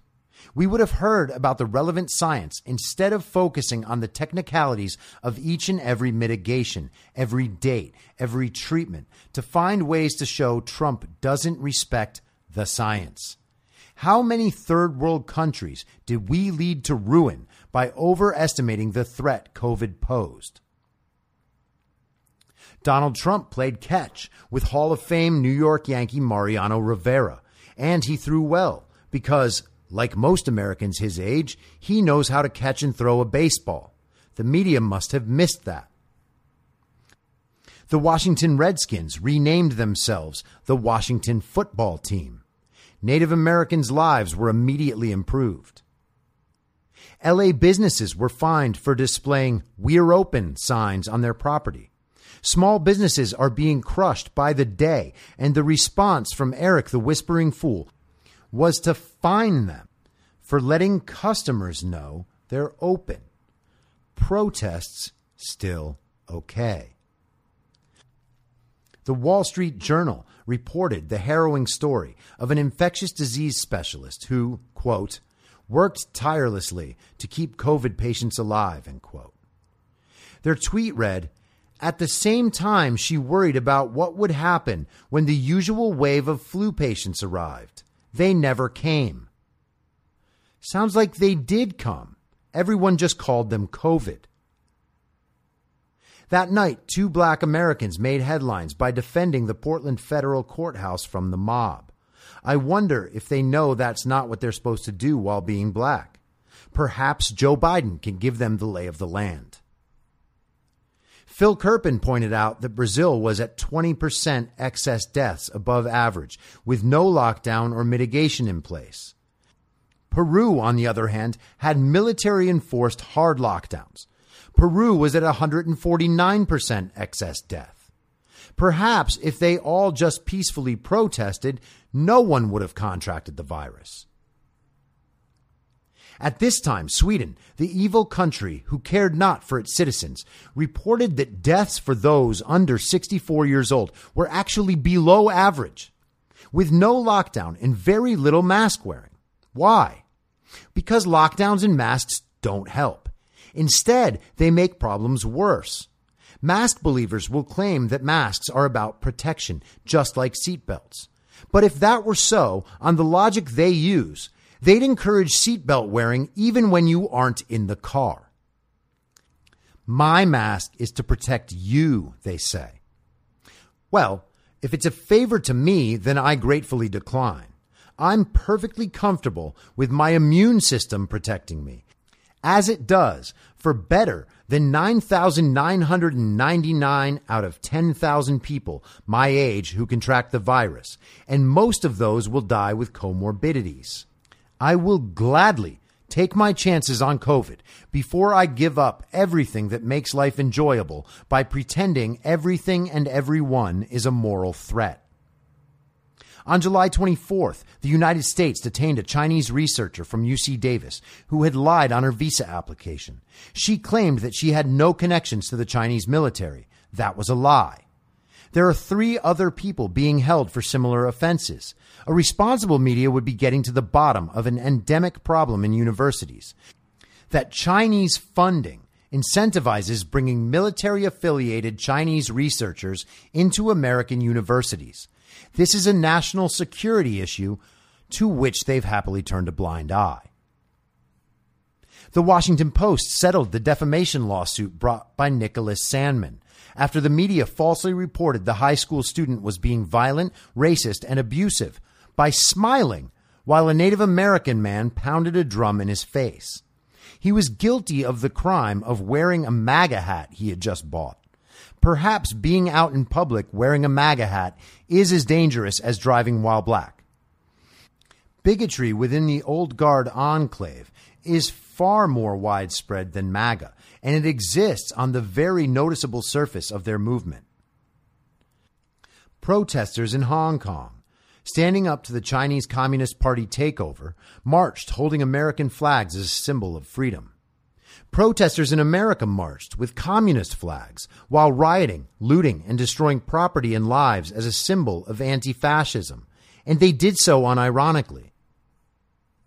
Tens of thousands of excess tests piled up in California as people clamored that we weren't doing enough testing.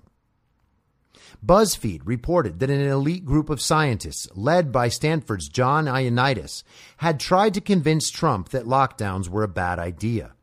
Had Anthony Fauci not been in the position he was in, guiding the public narrative, this group of scientists would have saved us from the greatest moral, political, and scientific failure in human history.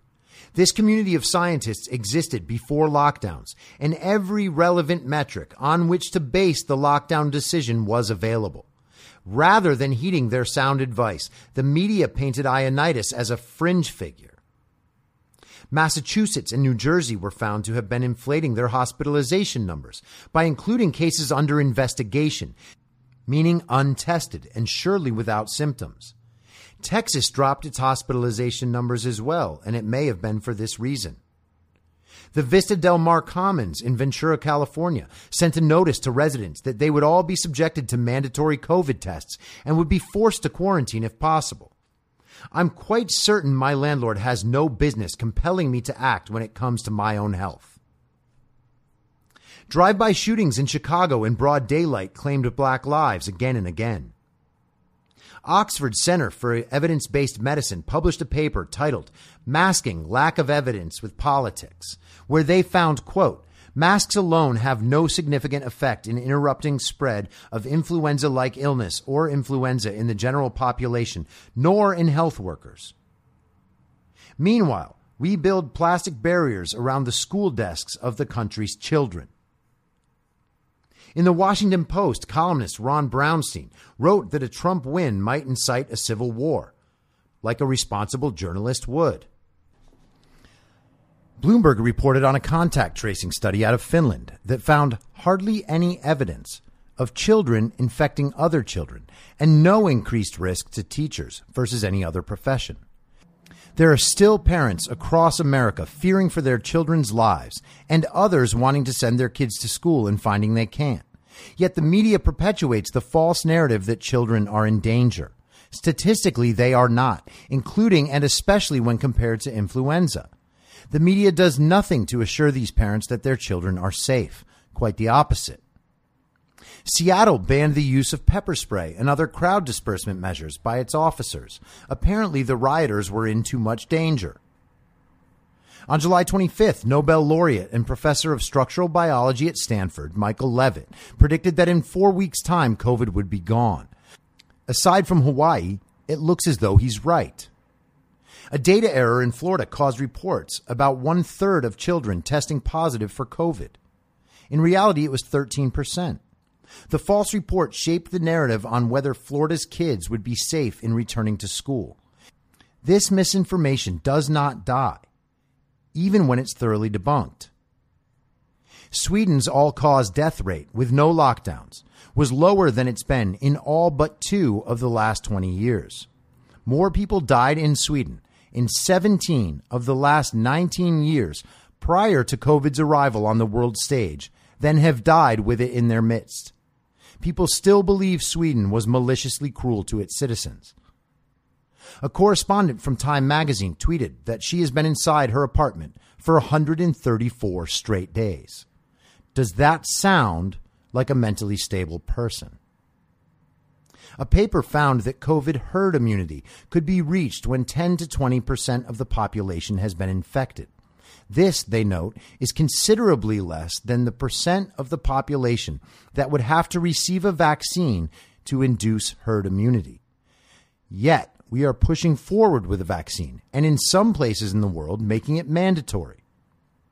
A review of Yelp showed that 15,000 of the nation's restaurants have permanently closed as a result of lockdown, over 14% of these are in California. Switzerland, where schools opened on May 11th, have had zero children die with coronavirus.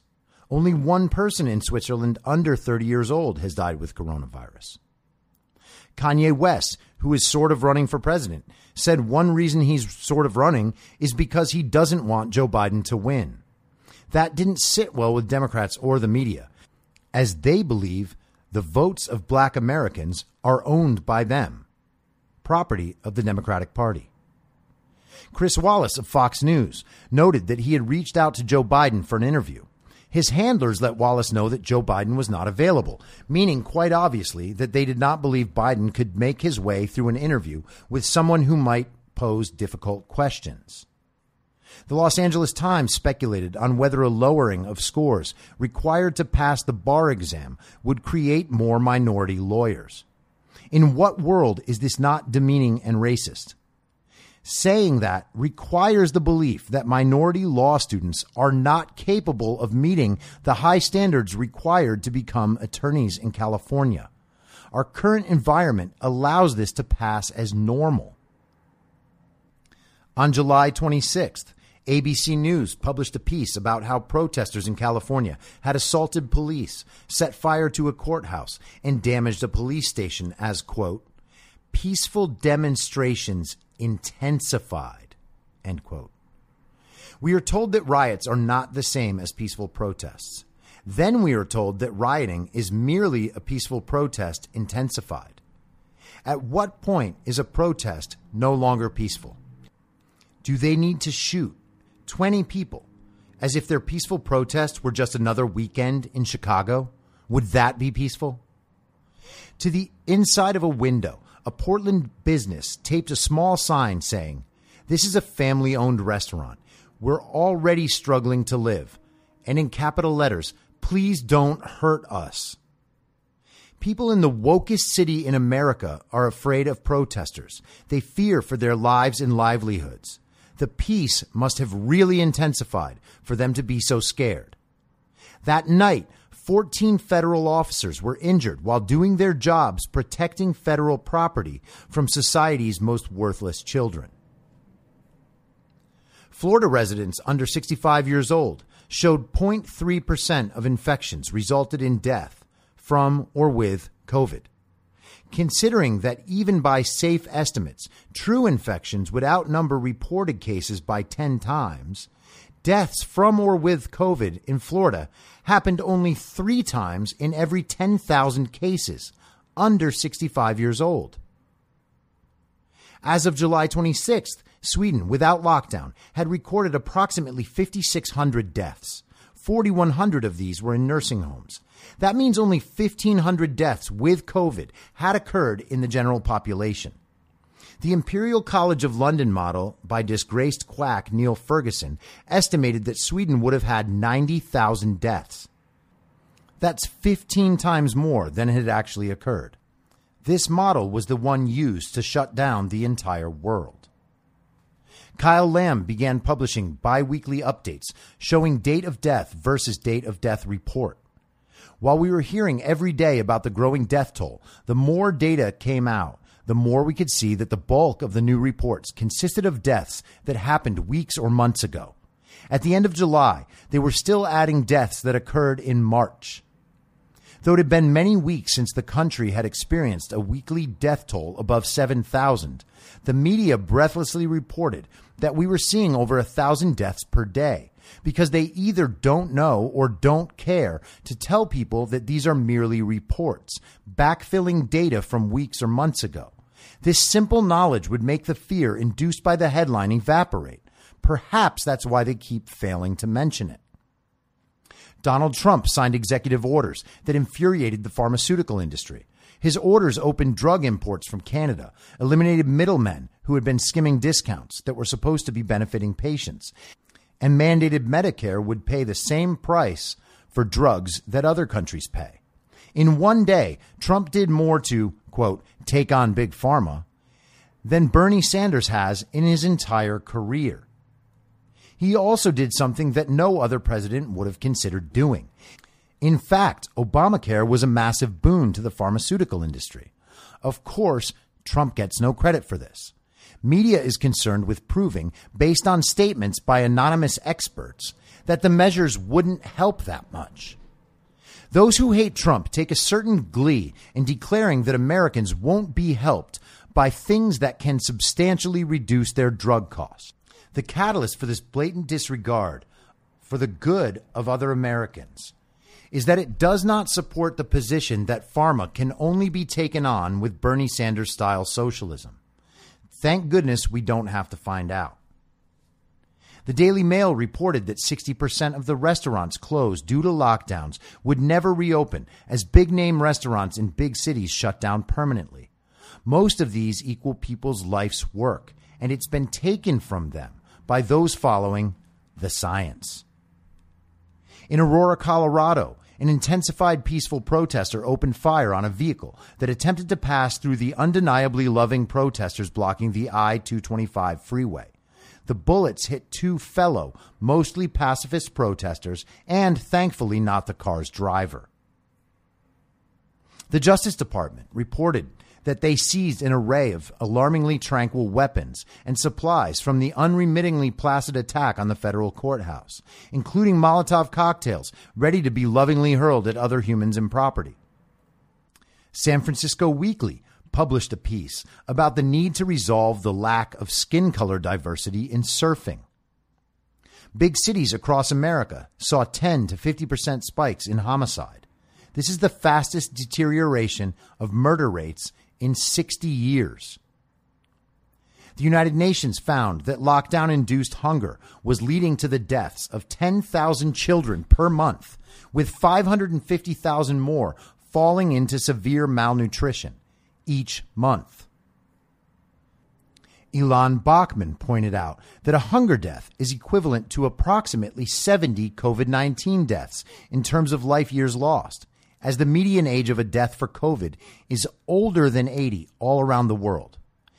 Therefore, each month of lockdown creates the equivalent of life years lost as COVID has in the eight, likely more, months it has been in the world. Lockdowns are about many things. Saving lives is not one of them. Remember, we locked down to preserve hospital capacity. That never became an issue and there were renowned scientists the world over who knew it would not be before lockdowns were initiated.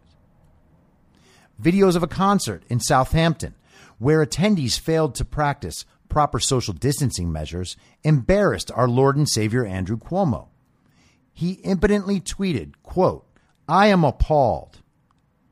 I would imagine New Yorkers might feel the same reading his tweet.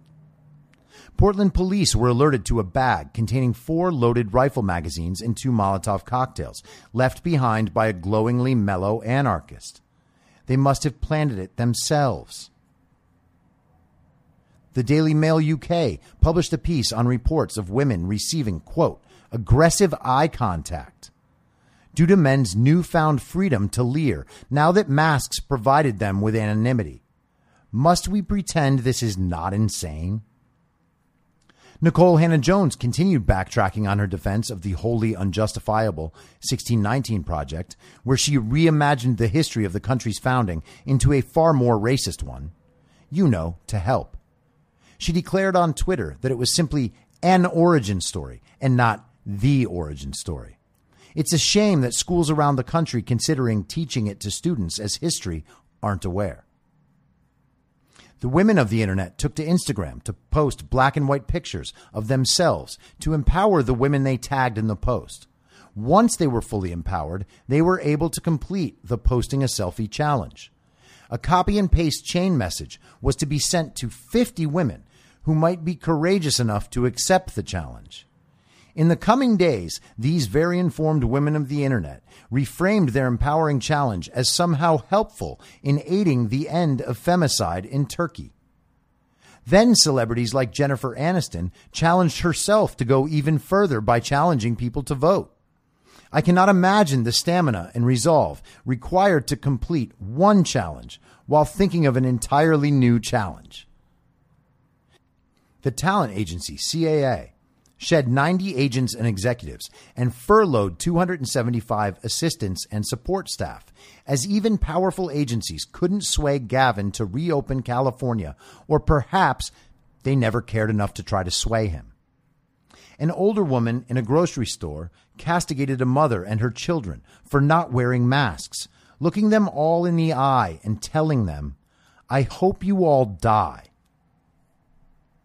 According to Yelp data, more than 50% of the businesses that had closed would be permanently closed. Politico somehow posted a blurb scheduled for August 1st, three days later, announcing Kamala Harris as Joe Biden's running mate, complete with a quote from Biden about how pleased he was with his choice. Biden took two extra weeks to name her his running mate. On July 28th, CDC Director Robert Redfield stated that suicides and drug overdoses outnumbered coronavirus deaths. And of course they did. In New York, a van stopped and officers jumped out, detaining a woman who had damaged five security cameras to allow for further unchecked rioting. The arresting officers were assaulted with rocks and bottles, probably all covered in COVID. On Twitter, Former Democratic presidential primary candidate Julian Castro and socialist clown act Alexandria Ocasio Cortez tweeted about how Trump's secret stormtroopers were rounding people up. They were dead wrong, of course, but who cares? The incorrect claims were at least headed in the right direction, if their goal was to scare people and harm Trump's image. California sent mail in voter notices to all of its citizens and more. In 2019, California had 5 million inactive voters. While this could be someone that hasn't voted in a long time, it's generally people who have moved or died. California only has 20 million active voters. But California has 5 million inactive voters on the rolls who will be sent these notices. The ballot notice explains the simple process of mail in voting. If you want your ballot, do nothing. One is on the way. No need to return this notice. If you moved, then please let us know by signing and returning this notice.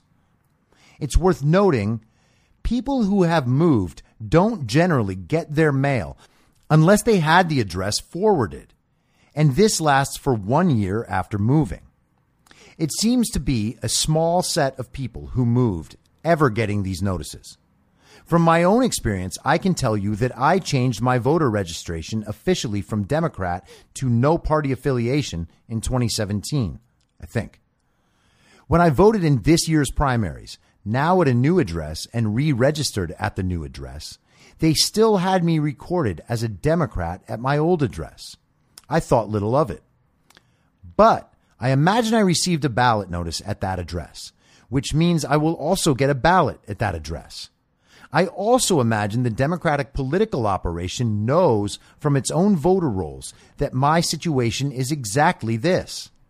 Short of stalking my old mailbox, how will I know an extra ballot was sent? How will I know the new tenants got it and threw it out? Why would anyone believe this can't happen when we have countless examples of similar instances of shady voting practices around the country right now? To be clear, I'm not saying I can prove now that this is true, but it is possible. And I hope you'll agree there is no legitimate reason why this possibility shouldn't outweigh the chance of casting doubt on an election. This is exactly backwards of how a functional, uncorrupted system would operate. If California wants to do mail in balloting, fine. If they want to give a notice explaining it, great but you should have to respond to the notice to get a mail in ballot by confirming it online, as you would when activating a new credit card, or by sending it back in the mail. What is the issue with this? People would forget? Fine, vote in person on election day. People can't afford postage? Prepaid postage. Old people have a hard time getting to the mailbox. Well, how will they vote by mail? What's next? Black people don't have mailboxes? Even if you were to propose that there was some unique individual who could genuinely not join the process this way, it is nowhere near outweighed by the sanctity of the vote of the other 999,999 out of 1 million actual voters knowing the process is fair and true. There is no good reason why this process should run in this direction, except to specifically introduce the possibility for voter fraud. Apply this across the country, and you can see what universal mail in balloting truly is and why it is such a critical aspect of what's happening right now. It is one of three major reasons the coronavirus relief package did not pass. Democrats wanted a trillion dollars to refill state coffers after oppressive lockdowns in blue states demolished their economies and the tax income they generate. California was already deeply unfunded on pensions and health care. The state has lost $50 billion since March. Their other aim was to appease the ridiculous demands of the teachers' unions. There was no way Trump would sign any of these, so any deal was dead. The Democrats weren't protecting people with this strategy. None of these three reasons have anything to do with coronavirus. They believed they could push this through by forcing Trump to bend as the deadline for COVID relief expired. Californians expecting to certify for benefits on August 1st were greeted with a bulletin that said no one was eligible to certify until August 9th. Eligibility is open again, and Californians are receiving COVID relief. Democrats knew that payments would begin again on August 9th because they were certain they could outlast the president for the one week they could get away with, and by doing so would achieve the goals outlined above. There is no reason whatsoever to believe that if the Democrats were operating in good faith, a deal for the exact same level of relief could not have reached Congress. They then could have moved on to the passing of these other goals separately. It's also important to notice that Democrats have tried twice to play the COVID is too dangerous to vote game.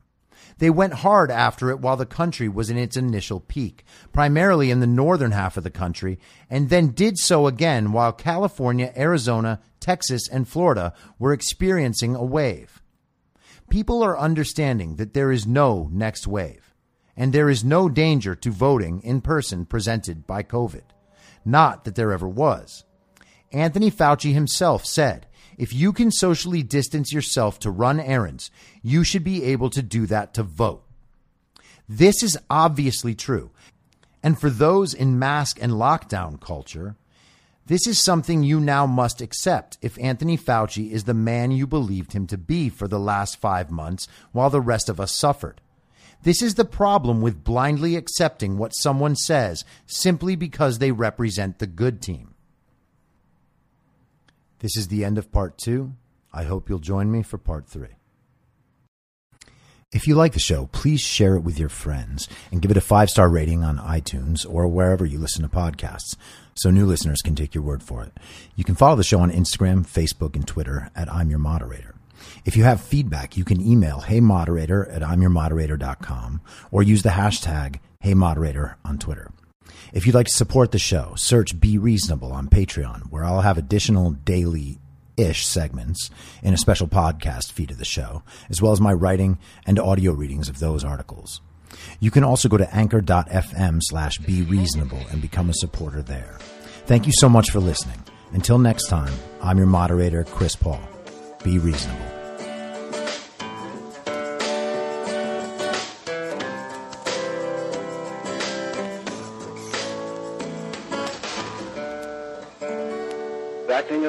Moderator for tonight's broadcast.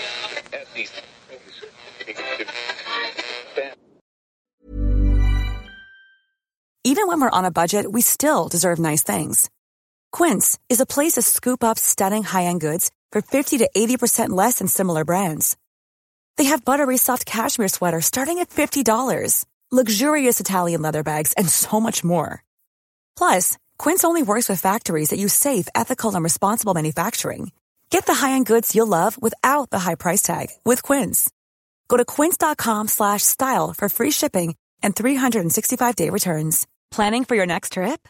Elevate your travel style with Quince. Quince has all the jet-setting essentials you'll want for your next getaway, like European linen, premium luggage options, buttery soft Italian leather bags, and so much more. And is all priced at 50 to 80% less than similar brands.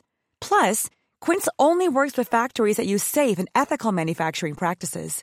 Pack your bags with high-quality essentials you'll be wearing for vacations to come with Quince. Go to quince.com/pack for free shipping and 365-day returns. Mom deserves the best, and there's no better place to shop for Mother's Day than Whole Foods Market. They're your destination for unbeatable savings, from premium gifts to show-stopping flowers and irresistible desserts. Start by saving 33% with Prime on all body care and candles. Then get a 15-stem bunch of tulips for just $9.99 each with Prime. Round out Mom's menu with festive rosé, irresistible berry chantilly cake, and more special treats. Come celebrate Mother's Day at Whole Foods Market. In my mind, that's the end game. Thanks for listening. If you'd like to follow what I'm reading and thinking throughout the day, you can do that by downloading the Telegram Messenger app and going to t.me slash I'm your moderator. On social media, you can follow me on Truth Social, Gettr, and Gab at I'm your moderator. I also have channels on Rumble and BitChute. If you'd like to follow the writing, you can find me at imyourmoderator.substack.com. The merch site is cancelcouture.com or go direct shop.spreadshirt.com slash cancel dash couture. If you'd like to support the podcast financially, the best place to do that is Ko-Fi. Go to ko-fi.com slash I'm your moderator. And all of these details will appear in the show notes with each episode. I'll see you soon down on the range.